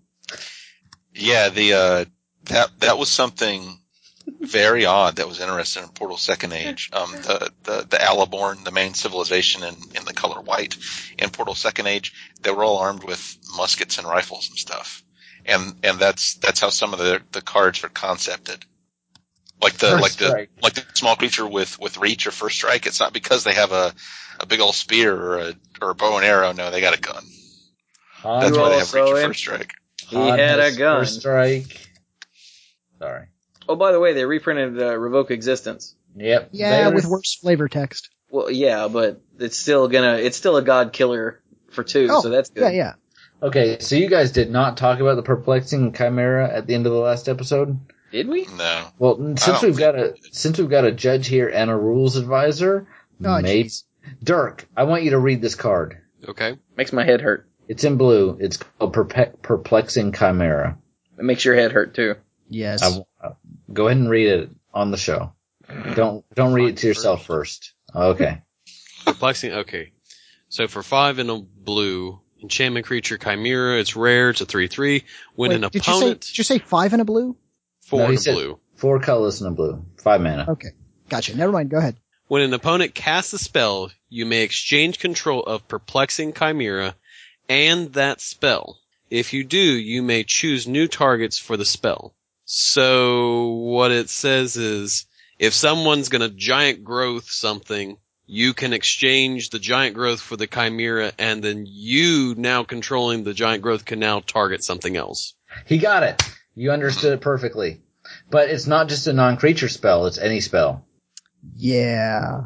Oh wow. Dirk, that you I got didn't the- catch. You've got the chimera. I play a dragon. You say, I want the dragon. Give me the dragon. You get a chimera. Because the flavor, te- the, the reminder text says if the spell becomes a permanent, and a creature spell is a spell that becomes a permanent, you control that permanent. It also includes planeswalkers, That's mine. auras, which obviously you change the target of.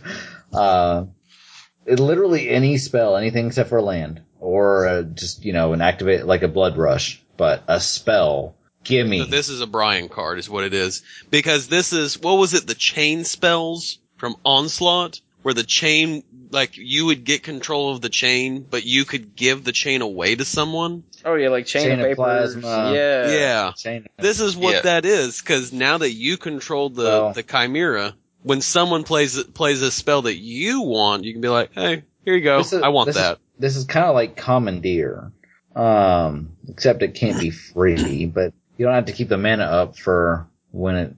This is just weird, is what it is, and it's going to create so many problems. And then the person that knows what they're doing against this is going to refrain from casting anything. Um, Yeah, basically you play this and you say to yourself, okay, let's see how long it takes for someone to do something stupid. That's me.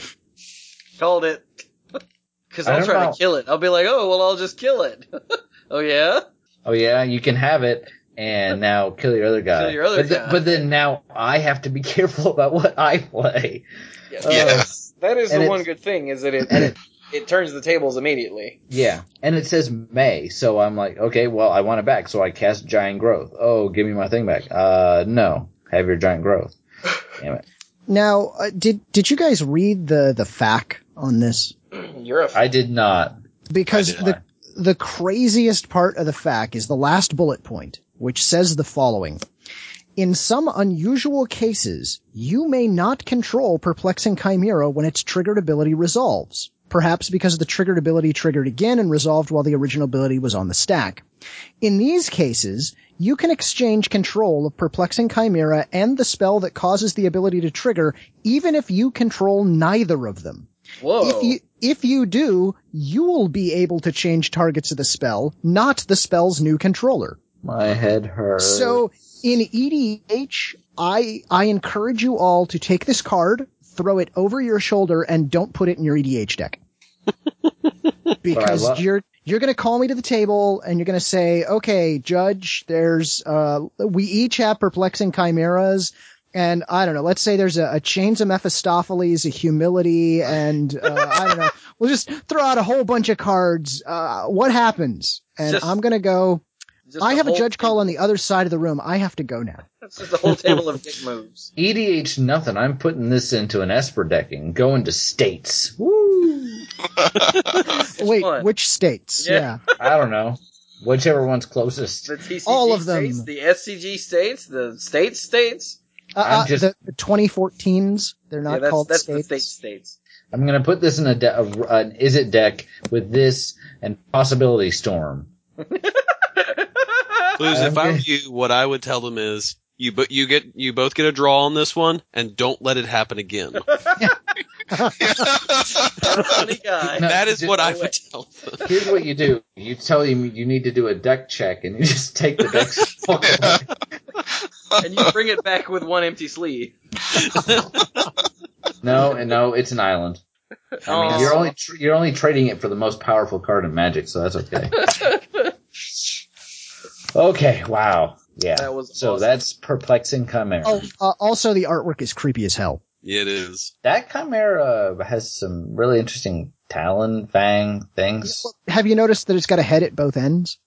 I thought Oh, it so had it a is Not a until you mirror image it. at both ends. I thought it, 'Cause it- had a I thought really it looked like interesting the- ass. Hmm. I thought it looked like it got split, like it like where its I thought its hind leg was. It looked like it had a split or a, a wound or a like a slice. But no, that's probably actually just the arm. Yeah, That is this weird. thing, it, it's just, I, I, I'm gonna go on record as hating this, if that's okay. That you go Hey. right ahead. I love it. You hate it. Hey, just gotta Call hate. the whole thing off. Uh, ooh, ooh. Can I can I talk about a common blue card? What's a common blue card?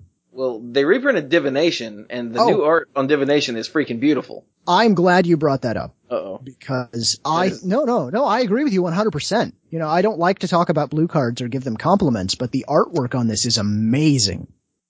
It, it really is. It's it's great, and I really hope it's a wallpaper of the week at some point. Oh yeah, that has to happen. It has to be. It has to be. But the blue card I actually wanted to talk about was Crypsis. Gesundheit. Uh, Thank you for one I and a am blue. the wallpaper man. Uh, for one and a blue, target creature you control, it's an instant and it's common. Target creature you control gains protection from creatures your opponents control until end of turn. Untap it. This thing says a lot of stuff to be a Yeah. common blue instant. It does. And it says a lot of really good stuff. It does. I find it really weird that it's in blue, but I guess, you know, since blue gets, like, con- unconditional hexproof, was it Mizzium skin, then this feels a lot like that. Uh, but the whole protection from, and I guess protection from creatures is basically like unblockable too, but it also means they can block as much as they want, so it feels weird. Yeah, this Like- works on offense, defense, it's a trick. It's, this actually is a floor wax and a dessert topping for two mana in common. Like, like what the hell, dude? It makes Julian fries really Makes good. thousands of julienne fries. So anyway, I just wanted to point that out that it's this this does all kinds of things for two blue uh, two mana Yeah. in blue. That's pretty cool. Um, Hey, look, they reprinted Eternity Snare Yeah, and they bumped it up in rarity for some reason. cause reasons. Because I'm no gonna one say- wants any. I'm gonna say limited. Limited is why. Yeah. I guess. Um, hey, look, it's uh, shoot, I had it and I scrolled to see Eternity. Uh, it's Forsaken Drifters for three and a black. It's a four-two common zombie. Uh, it costs four and it's a four-two. And when it dies, put the top four cards of your library into your graveyard. Here you go, Mike. Uh, You guys are so cute. he thinks I'm joking. I know I think he does. ser- I know he's serious, and I want to see him build the deck. what about Vortex Elemental? Is this any good? I think don't it's- know. I, I I think can it's, honestly not tell. I think if you can't answer it, you're going to scream and yell and just go, ah. You can't attack into it if they've got a blue open without getting very frustrated, and you can't sit back until they get up to six mana, because then that's gonna be bad. Ugh. So is gonna- this is this Charybdis or Scylla? I can't I can never remember which one's which. Uh, I think it's, um, Charybdis. Charybdis. So Scylla was the rocks. yeah, the thing on the rocks, right? Yeah, between Right. the that's where the saying between a rock and a hard place comes from. Not really, but I don't think yes. so, but okay. No? So Okay. Vortex Elemental for a single blue is a zero one elemental. It's uncommon. Uh, for a single blue, put Vortex Elemental and each creature blocking or blocked by it on top of their owner's libraries. Then those players shuffle. So that's cool. And then for three and two blue, target creature blocks Vortex Elemental this turn if able. So, huh. What Brian said I think is right. Like, I am not whelmed by this. I am overwhelmed by this, and I don't know if it's a, in a good way or a bad way. Uh, it's in a bad way. It's really weird. It's not gonna work. I get this is gonna be one of these cards where I can't get it to work for me. If I ever try and do it, it's gonna die. But it's gonna be so frustrating for me to play against. I Oh sense yeah, it's gonna work against you forever, and you're gonna curse. Ooh, ooh, ooh. More commons. Marsh Mist Titan. This thing is cool. Yes. It's pretty cool. But I just read like three cards, so somebody else read it. Yeah, so um, for six and one black, it's a common giant. It's four five, but it costs X less to cast, where X is your devotion to black. In the right set, I would probably still pay seven or six maybe for a for a four five where you just need a big body, and then where you can pull shenanigans and make this cost like five or four. Seems pretty good. I like how it's taking devotion in a different direction. Yeah. Hey, look, they reprinted Necrobite. Oh, was that a, was that a reprint? Yeah, it had like a skeletal snake thing on it before, right? Yeah, it was in Innistrad or something. I don't know. Hmm. I really like the art on Weight of the Underworld. I That's think because it's awesome. I think it's an okay card. I kind of like that it's an aura instead of an instant because then you have shenanigans to get it back. But for three and a black, aura, common, enchant creature, enchant creature gets minus three, minus two. Um, and yeah, so you put on something, it either then will trade down where, you know, you put it on something and then your guy can kill it, or you put on something after combat to kill it, or you just put it on something to kill it and then maybe you can get it back. I don't know if this is necessarily uh, a a nod to Atlas, who is in Greek mythology. Fun fact: Atlas is not holding up the world. Everybody seems to think he's holding up the world. He's not holding up the world. Atlas is holding up the sky. This is true. And just like an end of it, right? Yeah, I, th- I think maybe this is more like Sisyphus. Okay. Yeah, according to Roll the the- flavor text, this is obviously someone who's being punished by Yeah. uh, the god of death. So Sisyphus or um, the guy with the grapes, Um, Tantalus. Tantalus, or there was a third one. There were always three. The guy on the wheel. The guy on the wheel, I can't remember his name. It starts with an I. I'm so glad that we're all on on the same page here. Well, they were all part of the family of Agamemnon, weren't they? Like all of the guys who ended up with all these terrible curses in the underworld, weren't they all essentially like the one that one of them was that he chopped up his kids and and fed them to his to someone. Uh huh. I, I can't remember which one that one was. Ixion. That's the- Ichthion. That's, right. That's the guy on the wheel. Sorry, Wait, you say Ixion or Ixion? Ixion with an X. Okay, yeah. Right. They so were the all horrible cool. people. Yeah, There's a the- reason why they're being punished in the underworld. Exactly. And the the art is really cool. Like I really want to call him Timmy, and I want to call all the floating Forsaken Mass the Lords of the Underworld, even though that's not right. I just really want to call him Timmy. Timmy. Anyway, what? So else? I I assume that you guys have already talked about Spirit of the Labyrinth probably weeks ago. oh yeah, Yeah, but is there something you want to say about it? Well, he I loves it. yeah, I I- actually oh, mentioned I- that you want to put it in your deck. Oh, that's I right. That's what we talked about. absolutely love that card. It's I mean, good. just have you really considered what this thing does in eternal formats? Yeah, a lot. Yeah. I mean, here's here is my uh my goal. This is my dream. This is what I want to have happen. I want to have an Aether Vial on two. Somehow I knew it was going to involve an Aether Vial. Yeah. I want my opponent to draw for turn, then tap a single blue, say brainstorm. then I'm gonna stop him right there. I I have responses. I- I'm gonna activate my Aether Vial and I'm gonna put the spirit of the labyrinth onto the field. And now my opponent is going to take two cards from their hand and put it on top of their library. Cause that's what's gonna happen And when, you uh, paid for it. Good job. That's right. You paid a blue so you could put two cards back on top of your library. Congratulations, you suck. Here, I thought you were. I thought you would have been happier for them to pay four mana for the same effect, and just get a planeswalker with three loyalty and no other abilities for the turn to do the same thing. Yeah. Yeah, well, I but mean, that pay a would, hundred. uh, But pay a hundred dollars to do that. That's, that's right. Pay a hundred dollars and four mana. Yeah.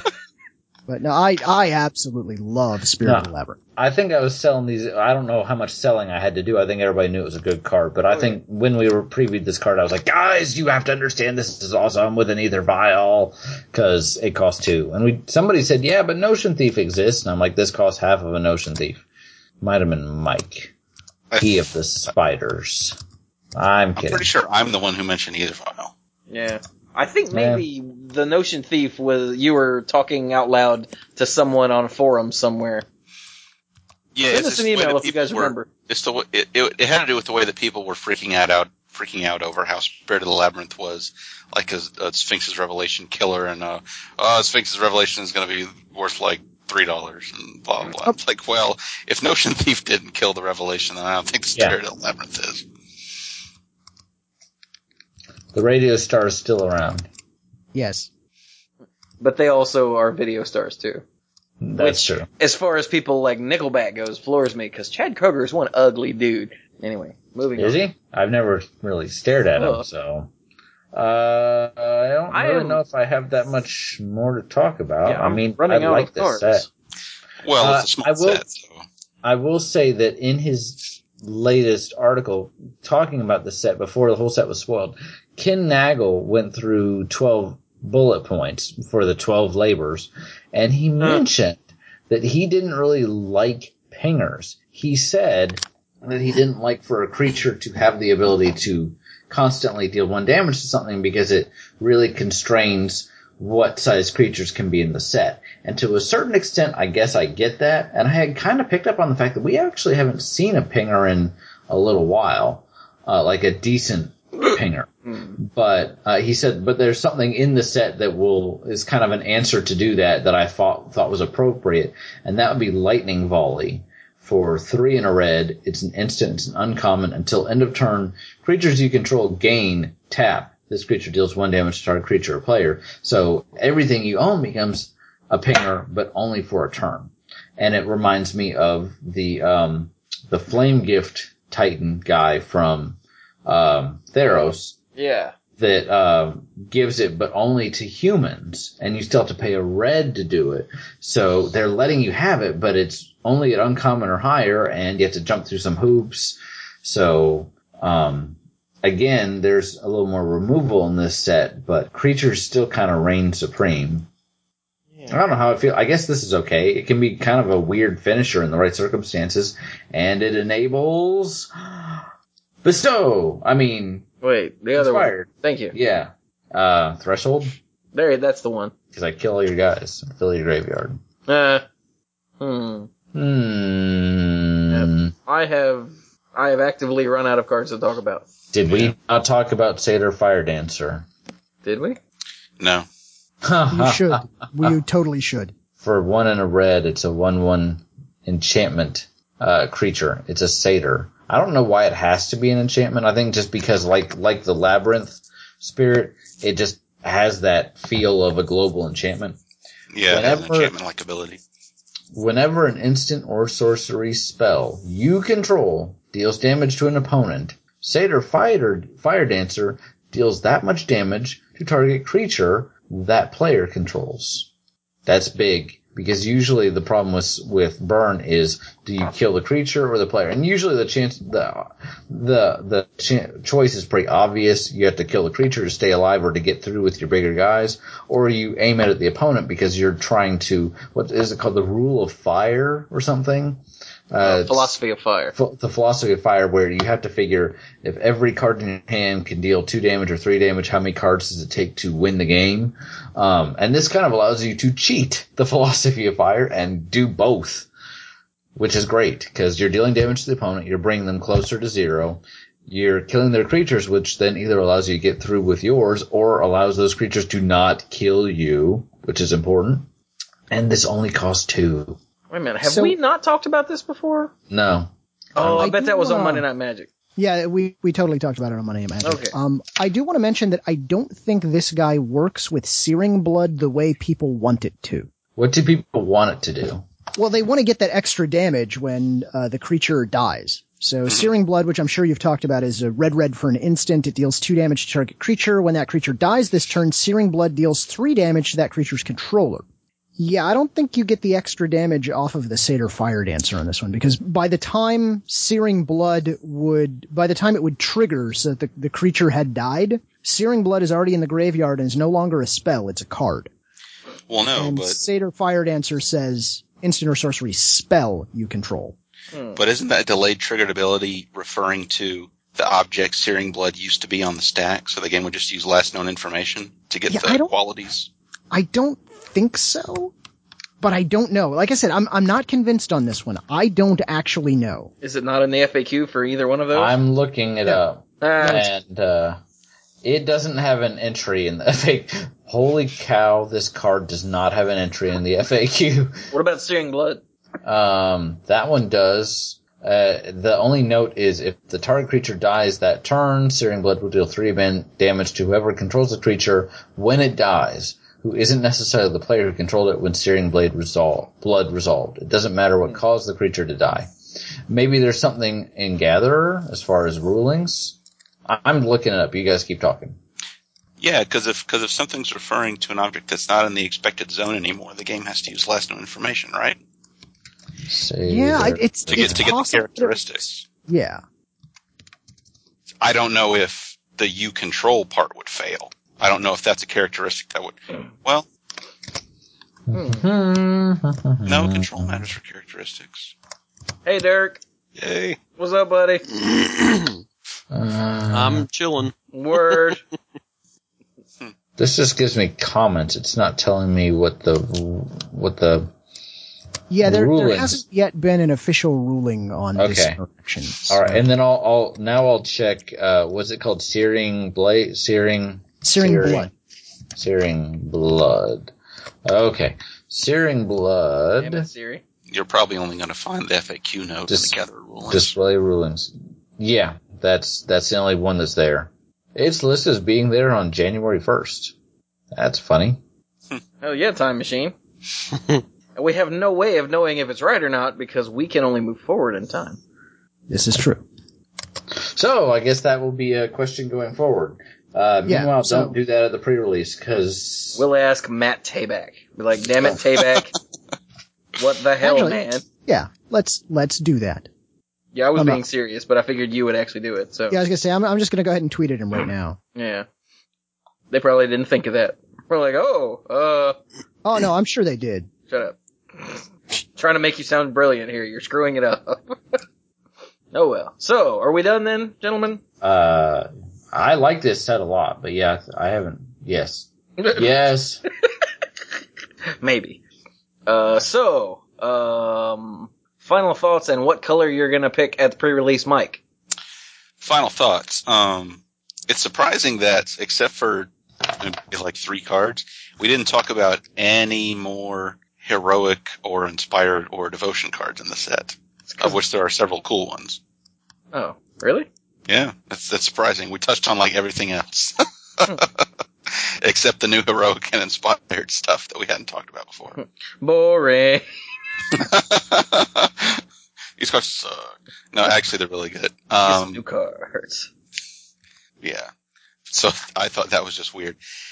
I'm still having a tough time deciding between green and blue for the pre-release, but I think we're going to pick green. It's too Well, bad there's not a, a Simic uh, demigod or a Simic uh, minor god. There will. yeah, we'll yeah. have to wait for the next set.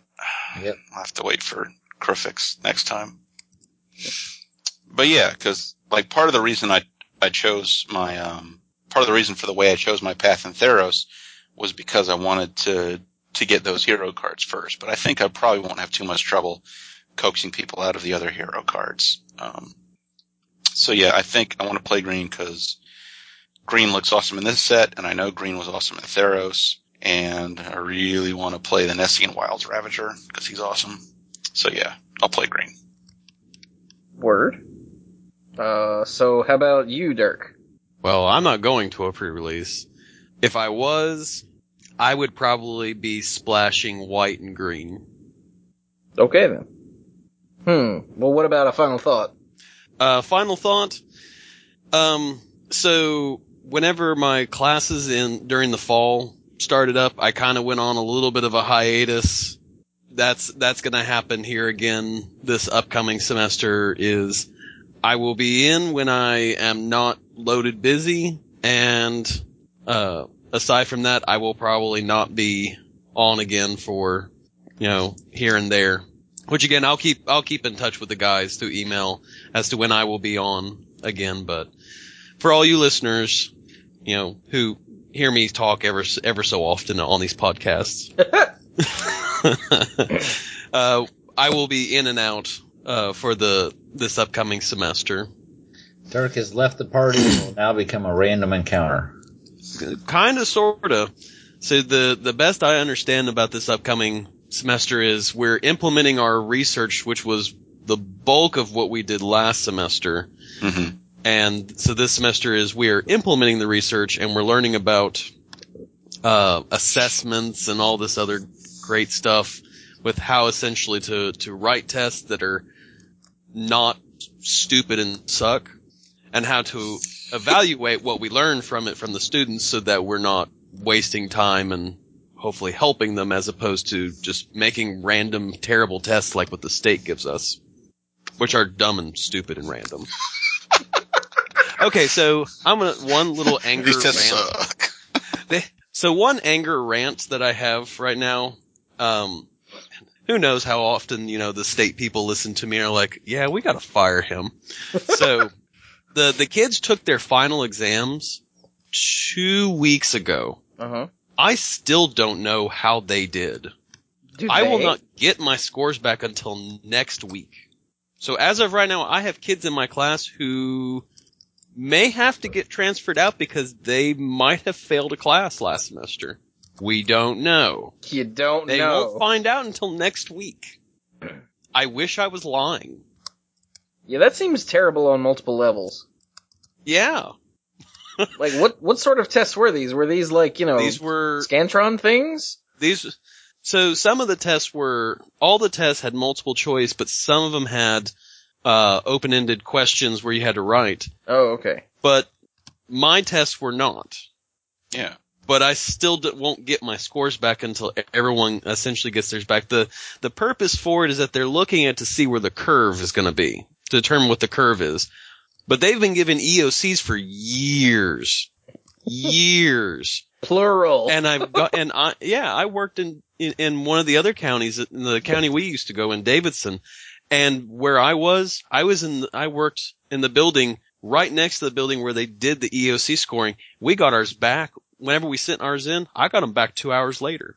Whoa. The EOCs by the way are end of course tests, and I would get mine back in two hours. And when I was at my current high school, we would get them back the next day we now have to wait two weeks to get them back because of the new whatever in the world is going on in terms of education. Hmm. Sounds Every- like politics. Every child left behind. I, and I don't know if it's the state, I don't know if it's the nation. All I know is that whatever's going on, they need to stop that. Dirk Because I got news for you. political. My Dirk is- final exam, my final exam that I gave the kids, my final exam was 120 questions, and if the kid came out with a passing grade, he earned it. Damn. and they and I mean they went they got thrown through the ringer with it because there was math questions, there were concept questions, and it wasn't this whole you know thing of this question these two answers are right but one's more right than another sort of things that uh, you know from the released versions of the test that I've seen. hmm So, but that's my little rant is that testing is dumb uh, as it currently stands and I won't be on I'll be on ever so often. Final thoughts brought to you by Dirk. Uh, I love you, Dirk.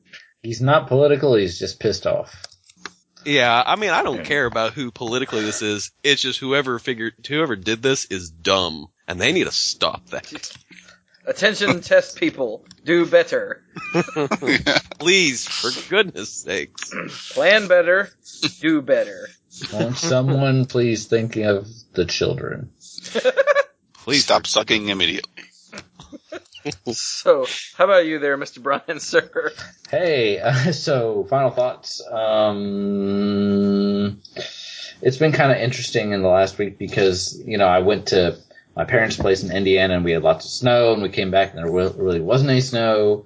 And then now it is snowing, but it's not snowing anymore. But it's not a lot of snow. But this little bit of snow that we've got freaks everybody out, and they canceled court and they canceled school, and Sam's daycare was closed for a while. And I'm like, okay, uh, I don't really know where I'm going with this. Just Ah. snow.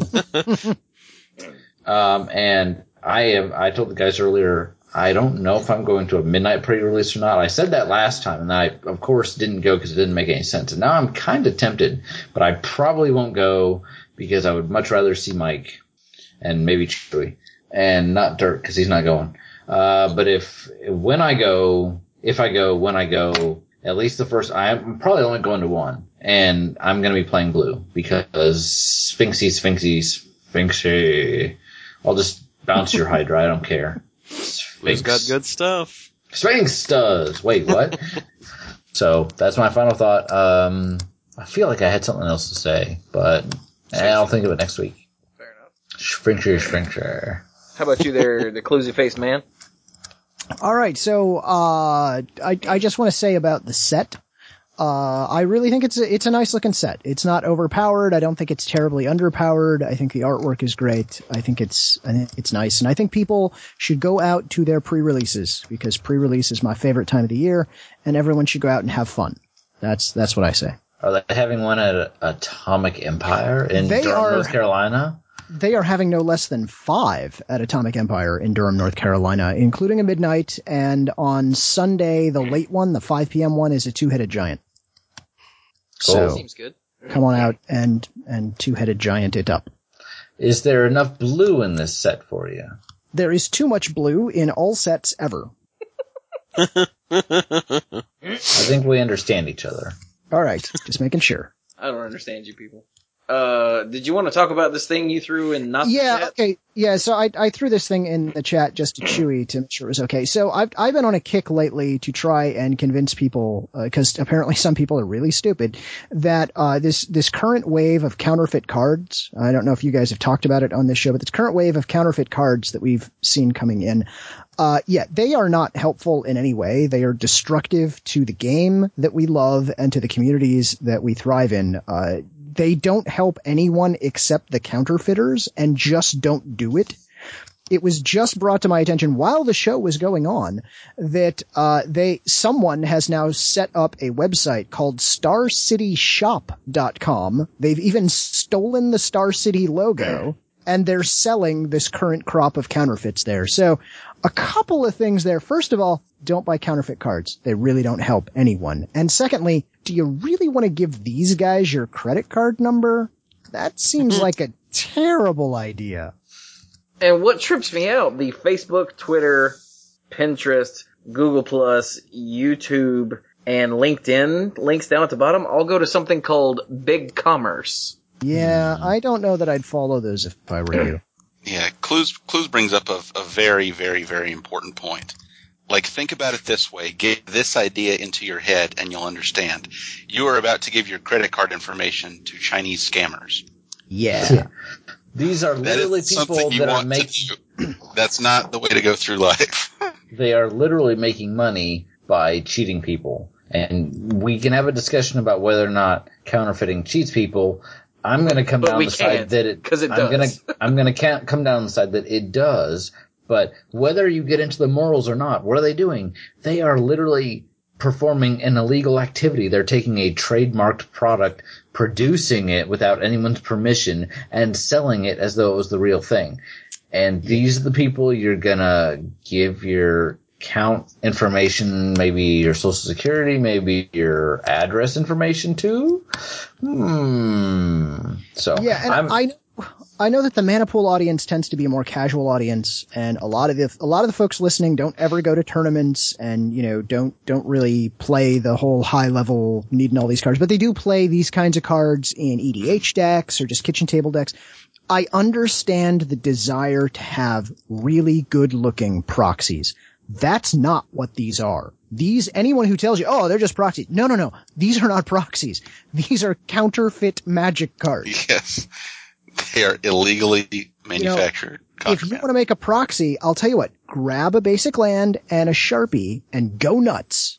You know, express yourself. That's, that's perfectly fine. That's not what these are. They don't you help can even go nuts on a nice inkjet printer to make yourself proxies. Yeah. But Yeah, that's fine. Just, just don't, don't support these people at all. Just don't do it. Just say no.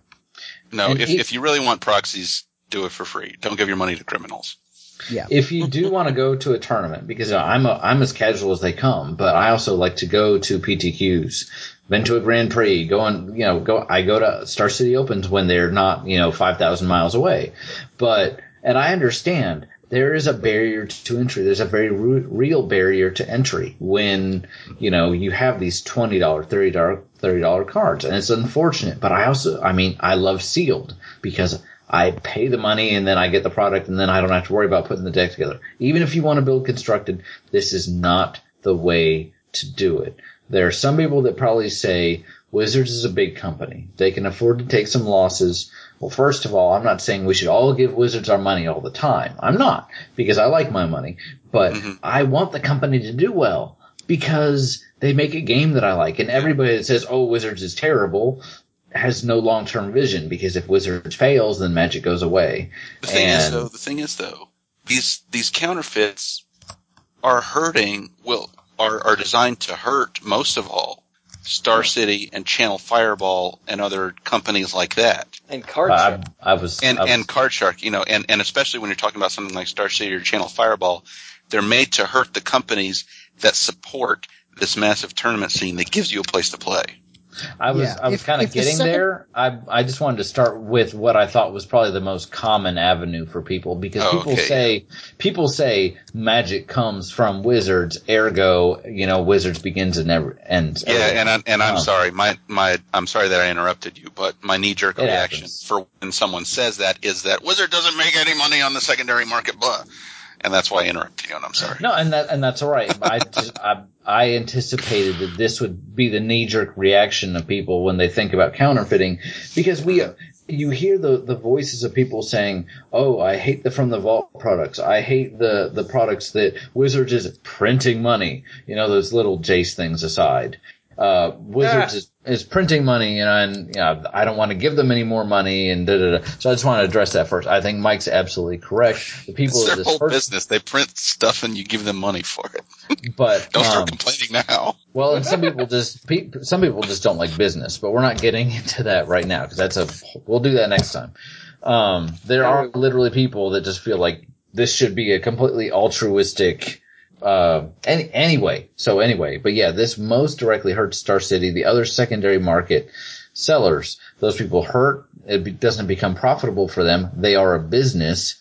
They stop doing this. You lose the open. You lose the support for some of the things like Grand Prix because Grand Prix are generally aren't those run by you know Star City runs the one that's coming to Richmond, right? So Yeah, Those ab- are handled- absolutely. The, the GPs are run by local TOs. They're not Yeah. run by OTC. So not not to mention F and M's and you know and the other local things are run by local game stores and communities. So Yeah, but on- if, if the secondary market gets bad enough, eventually you lose the local card shop.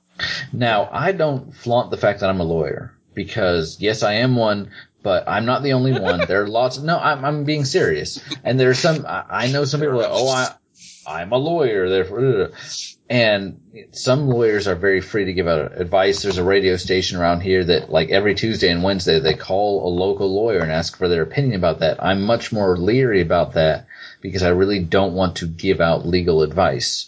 Um, but I have to. T- for free, uh, really at all, because it, it can it can actually then come back at you, especially Yeah. if you don't know exactly what you're talking about. And not every lawyer knows about everything. but I will say, and I would hope this would be very obvious, but again, what they're doing is illegal. The fact that they have a website does not make it more legitimate. The fact that these look real does not help them. They are participating in an illegal activity that not only has civil consequences, like they can be sued, but possibly and almost definitely criminal consequences as well. And if they are crossing state lines to do this, as they almost certainly are with shipping things, then they could be in trouble under the federal government by federal law. Even if you think, oh, I'm just buying from them, that does not necessarily absolve you and you could be opening yourself up and if if you really think i just don't care about this i want you to pay attention because you can actually get yourself in serious trouble for supporting these people not just on a moral standpoint so just don't do it i know every, we're all kind of saying you shouldn't do it i'm saying don't do it Yes. i'm being dead serious We actually are a boss of you. Yeah. Yeah. So, So yeah, sorry, sorry, I derailed us on a tangent here, but I think it's an important thing that a lot of people need to really think about. You know, this this is a, this is a problem. We as the thing that's going to stop it is the community, Mhm. and and we need Yeah. to say no. We will not participate in these shenanigans. Now, Well, part of the difficulty is even knowing when you're involved in it. Uh, This sort of thing, if you buy from them, that's obvious. But once Yeah. these cards make it into the flow, so to speak, once somebody buys them or somebody obtains them and they start getting traded, unless you actually know what you're looking for, I mean, really look very, very, very closely, it can escape your attention. And then before you know it, they're in the market. yeah. Yeah, and if you are a trader and you want to protect yourself a little bit, uh, the easiest way to spot these things is they're too shiny. So if someone's doing a trade with you and they refuse to let you take it out of the sleeve to have a closer look, walk away. Yeah. Because who would refuse that? That's silly. Now, I agree. I, I, I want to get us off of this so we can end this show. Yeah, so- but uh, I do want to point out there's been a lot of hype and a lot of doom and gloom about the death of the secondary market and all that, and it's not that bad yet because we're paying attention. Yes. Like people are paying attention and they're aware of it, and that's the first step to stopping it cold is being aware of it. yes. So Knowing Nope. is after all, etc., cetera, et cetera. exactly, yeah. And in this case, it's actually more than two. It's about two thirds. So uh, nobody lose their mind or or you know start uh, uh, blowing up the life raft. No, no, no. All Yeah. is well. The but sky's it's only not well falling. because we're paying attention. Yeah, Atlas still has his end up over there. He just Yeah. had to scratch his butt. That's all. It's just it just shifted a little.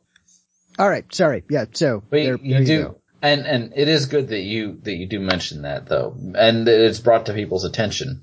Uh, someone I won't pretend to remember who. I'm sure they were much better at Magic than me. I'm sure they're much more well known than me. That's fine. Someone on Star City a couple weeks ago wrote an article about this and kind of saying this is.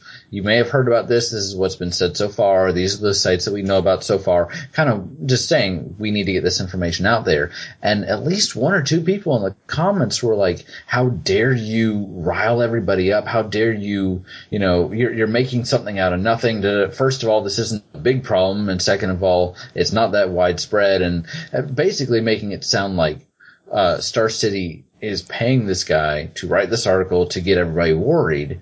And the whole about res- something that will kill Star City. Uh, and and and but the whole if anything i was getting more mad with the commentator because the commentator was basically accusing this person of shouting fire in a theater which you know is not a good thing to do getting everybody riled up over nothing but they also seem to be defending the actions of the counterfeiters saying look you know one or two here isn't that bad and it's no big deal and um i I just cannot agree with that, not only from a legal perspective, but from, you know, personal one. But I also feel like trying, the fact that they were, they felt so strongly about trying to shout this person down and saying, don't talk about it, la la la la, is absolutely the, not the right approach. I agree, you don't, you don't want to rile people up over nothing and get a, get a negative reaction, get everybody scared over nothing, but this is not nothing.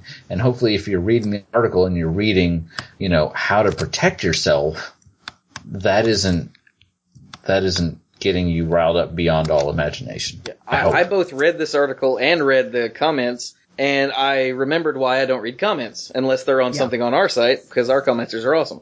But it's So you, because so you know exactly what I'm talking about. yeah, So- it, it, and it's because everyone that comments on things anywhere that's not themanapool.com is apparently a raging moron. yeah, the comment sections of pretty much anywhere on the internet. You, you know, you're just going to find, you know, uh, idiots, paranoid schizophrenics, and sexual deviants. And not In necessarily order. in that order. Yeah. But okay, so enough of that. Thank you, Cluze, for derailing Yep. us for an extra 20 minutes. Um, Sorry about that. No, no, no. It was, it was sadly necessary. And we had Um, not, we actually had not talked about that on the Mana Pool. Yeah. So, Okay, well, it's good that we brought it up. It is. So who, I guess it's just me. it's just you. Okay, if everyone's Cluze, Cluze are you, Cluze are you going to play in the pre-release? Or Oh just- yeah, I I forgot to say uh, yeah. So I'll be uh, choosing black for the pre-release, but maybe not how you think. I'll I'll be judging. Okay. It's yeah, it's unlikely that I'll get a chance to play in one, but So uh, you'll be Gotcha. wearing black. that's right. Oh, lame. Bow tie? Uh, pre-release, yeah, probably. Uh, I don't think I mentioned it on the show. I actually am no longer the guy posting shows for MTGcast, and that could not have come at a more fortuitous time. I'm gonna get all of the, the, the three questions out. There, there's, there's so much stuff. Because I don't know what all that was, but yeah. So, in, uh, in the coming weeks, I keep saying this, but we got big things in store. So, I still need lots of data points. Like, uh, I'm looking for ideas for stuff that you guys would want. Stuff like merchandise, you know. As I've said before, if time and money were no issue, what would you want from us? So, keep it reasonable, you know, like, oh, I want a set of dual lands for each listener. Er, er. Yeah, whoever said that, you're not funny. Shut up. But It was a little funny. it was, no. Cause it was like the fifth ridiculous thing I'd gotten, so at that point it wasn't funny anymore. Oh, okay. but keep sending them, and eventually it'll be funny again. That's no. but um yeah, so I'm looking for more specifics now. Everyone's like, I want shirts. Okay, well be more specific. Uh people say, I want sleeves. What kind of sleeves? And no, we're not getting sleeves that say your sister's hot. Sleeves are expensive, just so you guys know. And the minimum order for sleeves is ridiculous. So I can't get like a clever in joke and order uh, 1100 packs of them. It just doesn't work. I So- don't know. I think I think your sister's hot is generic enough that people might go for it. It's We'll see. we'll see. But like, you know, give me give me some ideas here. What like would it like a logo, like a Mana Pool logo, or like a Mana Pool logo with four heads, or something completely else? What do you, what do you guys think? Uh, playmats. What do, what do you want on that? Shirts. What what what the hell goes on a shirt? I don't know these things. So more information, more information, because I'm working on it. We got stuff going down. And also, while we're at it, uh, what about other projects? Not like stuff, but other content. You know, we, we used to do back when we had time. And again, if time and money wasn't an issue, that's the, that's the magical Christmas land here. We used to do the horoscopes, which I'm totally gonna do again because I love them and I put so much work into them and I never even got them off the ground, which is sad. Uh, we used to do the Planeswalker advice column.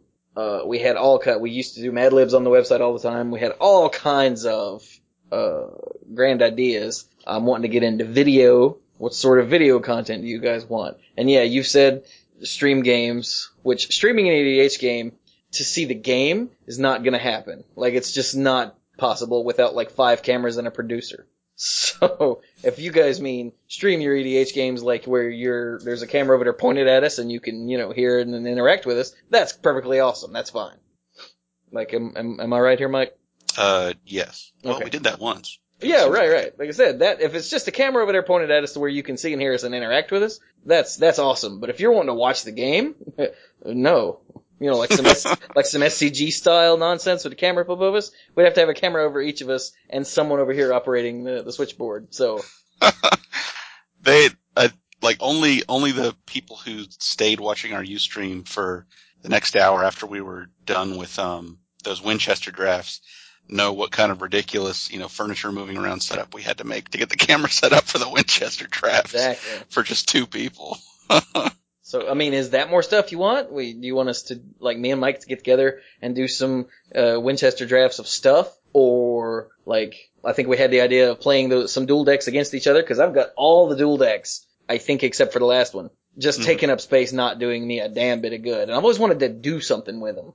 I think I recently finally took mine apart and sorted them away, so we're gonna have to use yours. Wow. So, like, would that be something you guys want? Give me, give me more information. Don't just say, stream some stuff. What stuff? Give me, give me some feedback here. When people say do deck text, I don't know what that means. Like, do you want me to rip off CMDR decks? Cause I'm not gonna do that. I'll just record a video and send it to Uriah and he'll put it up. But what if it's not a CMDR deck? Then Exactly. Like, do you, is that, is that what they want? Like, what, what sort of, I need more information is what I'm saying. So you guys have been great for giving us broad ideas, but now we need to narrow it down and get more specific. So throw all that at me. We got big stuff ahead. I'm gonna need all the support and love and, and everything from you guys in the very near future. And this is one step. So let us know. Think outside the box. Don't get ridiculous, but think outside the box. And yeah, yeah. So I think that's good. That was to you, Mike. Yeah. Yeah. Oh, yes. Word. So I guess I was able to save a piece of the previous recording and it was the end. So, um, I guess that's it. I'll return you to your previously scheduled recording. So this has been episode 310 of the Mana Pool. Uh, all the contact information is all the same. Twitter at the Mana Pool, Facebook.com slash the Mana Pool, uh, dorks at the Manapool.com is our email. Is that everything? That's all the important stuff. Oh, and go to the forums. For God's sake, join the forums. Our forums are awesome.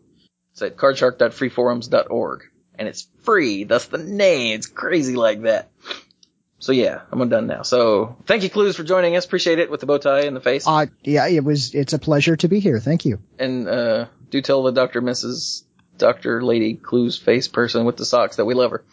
I will do so. And this has been, like I said, episode 310 of the Mana Pool. Thank you all very much for listening. And uh, go play some magic.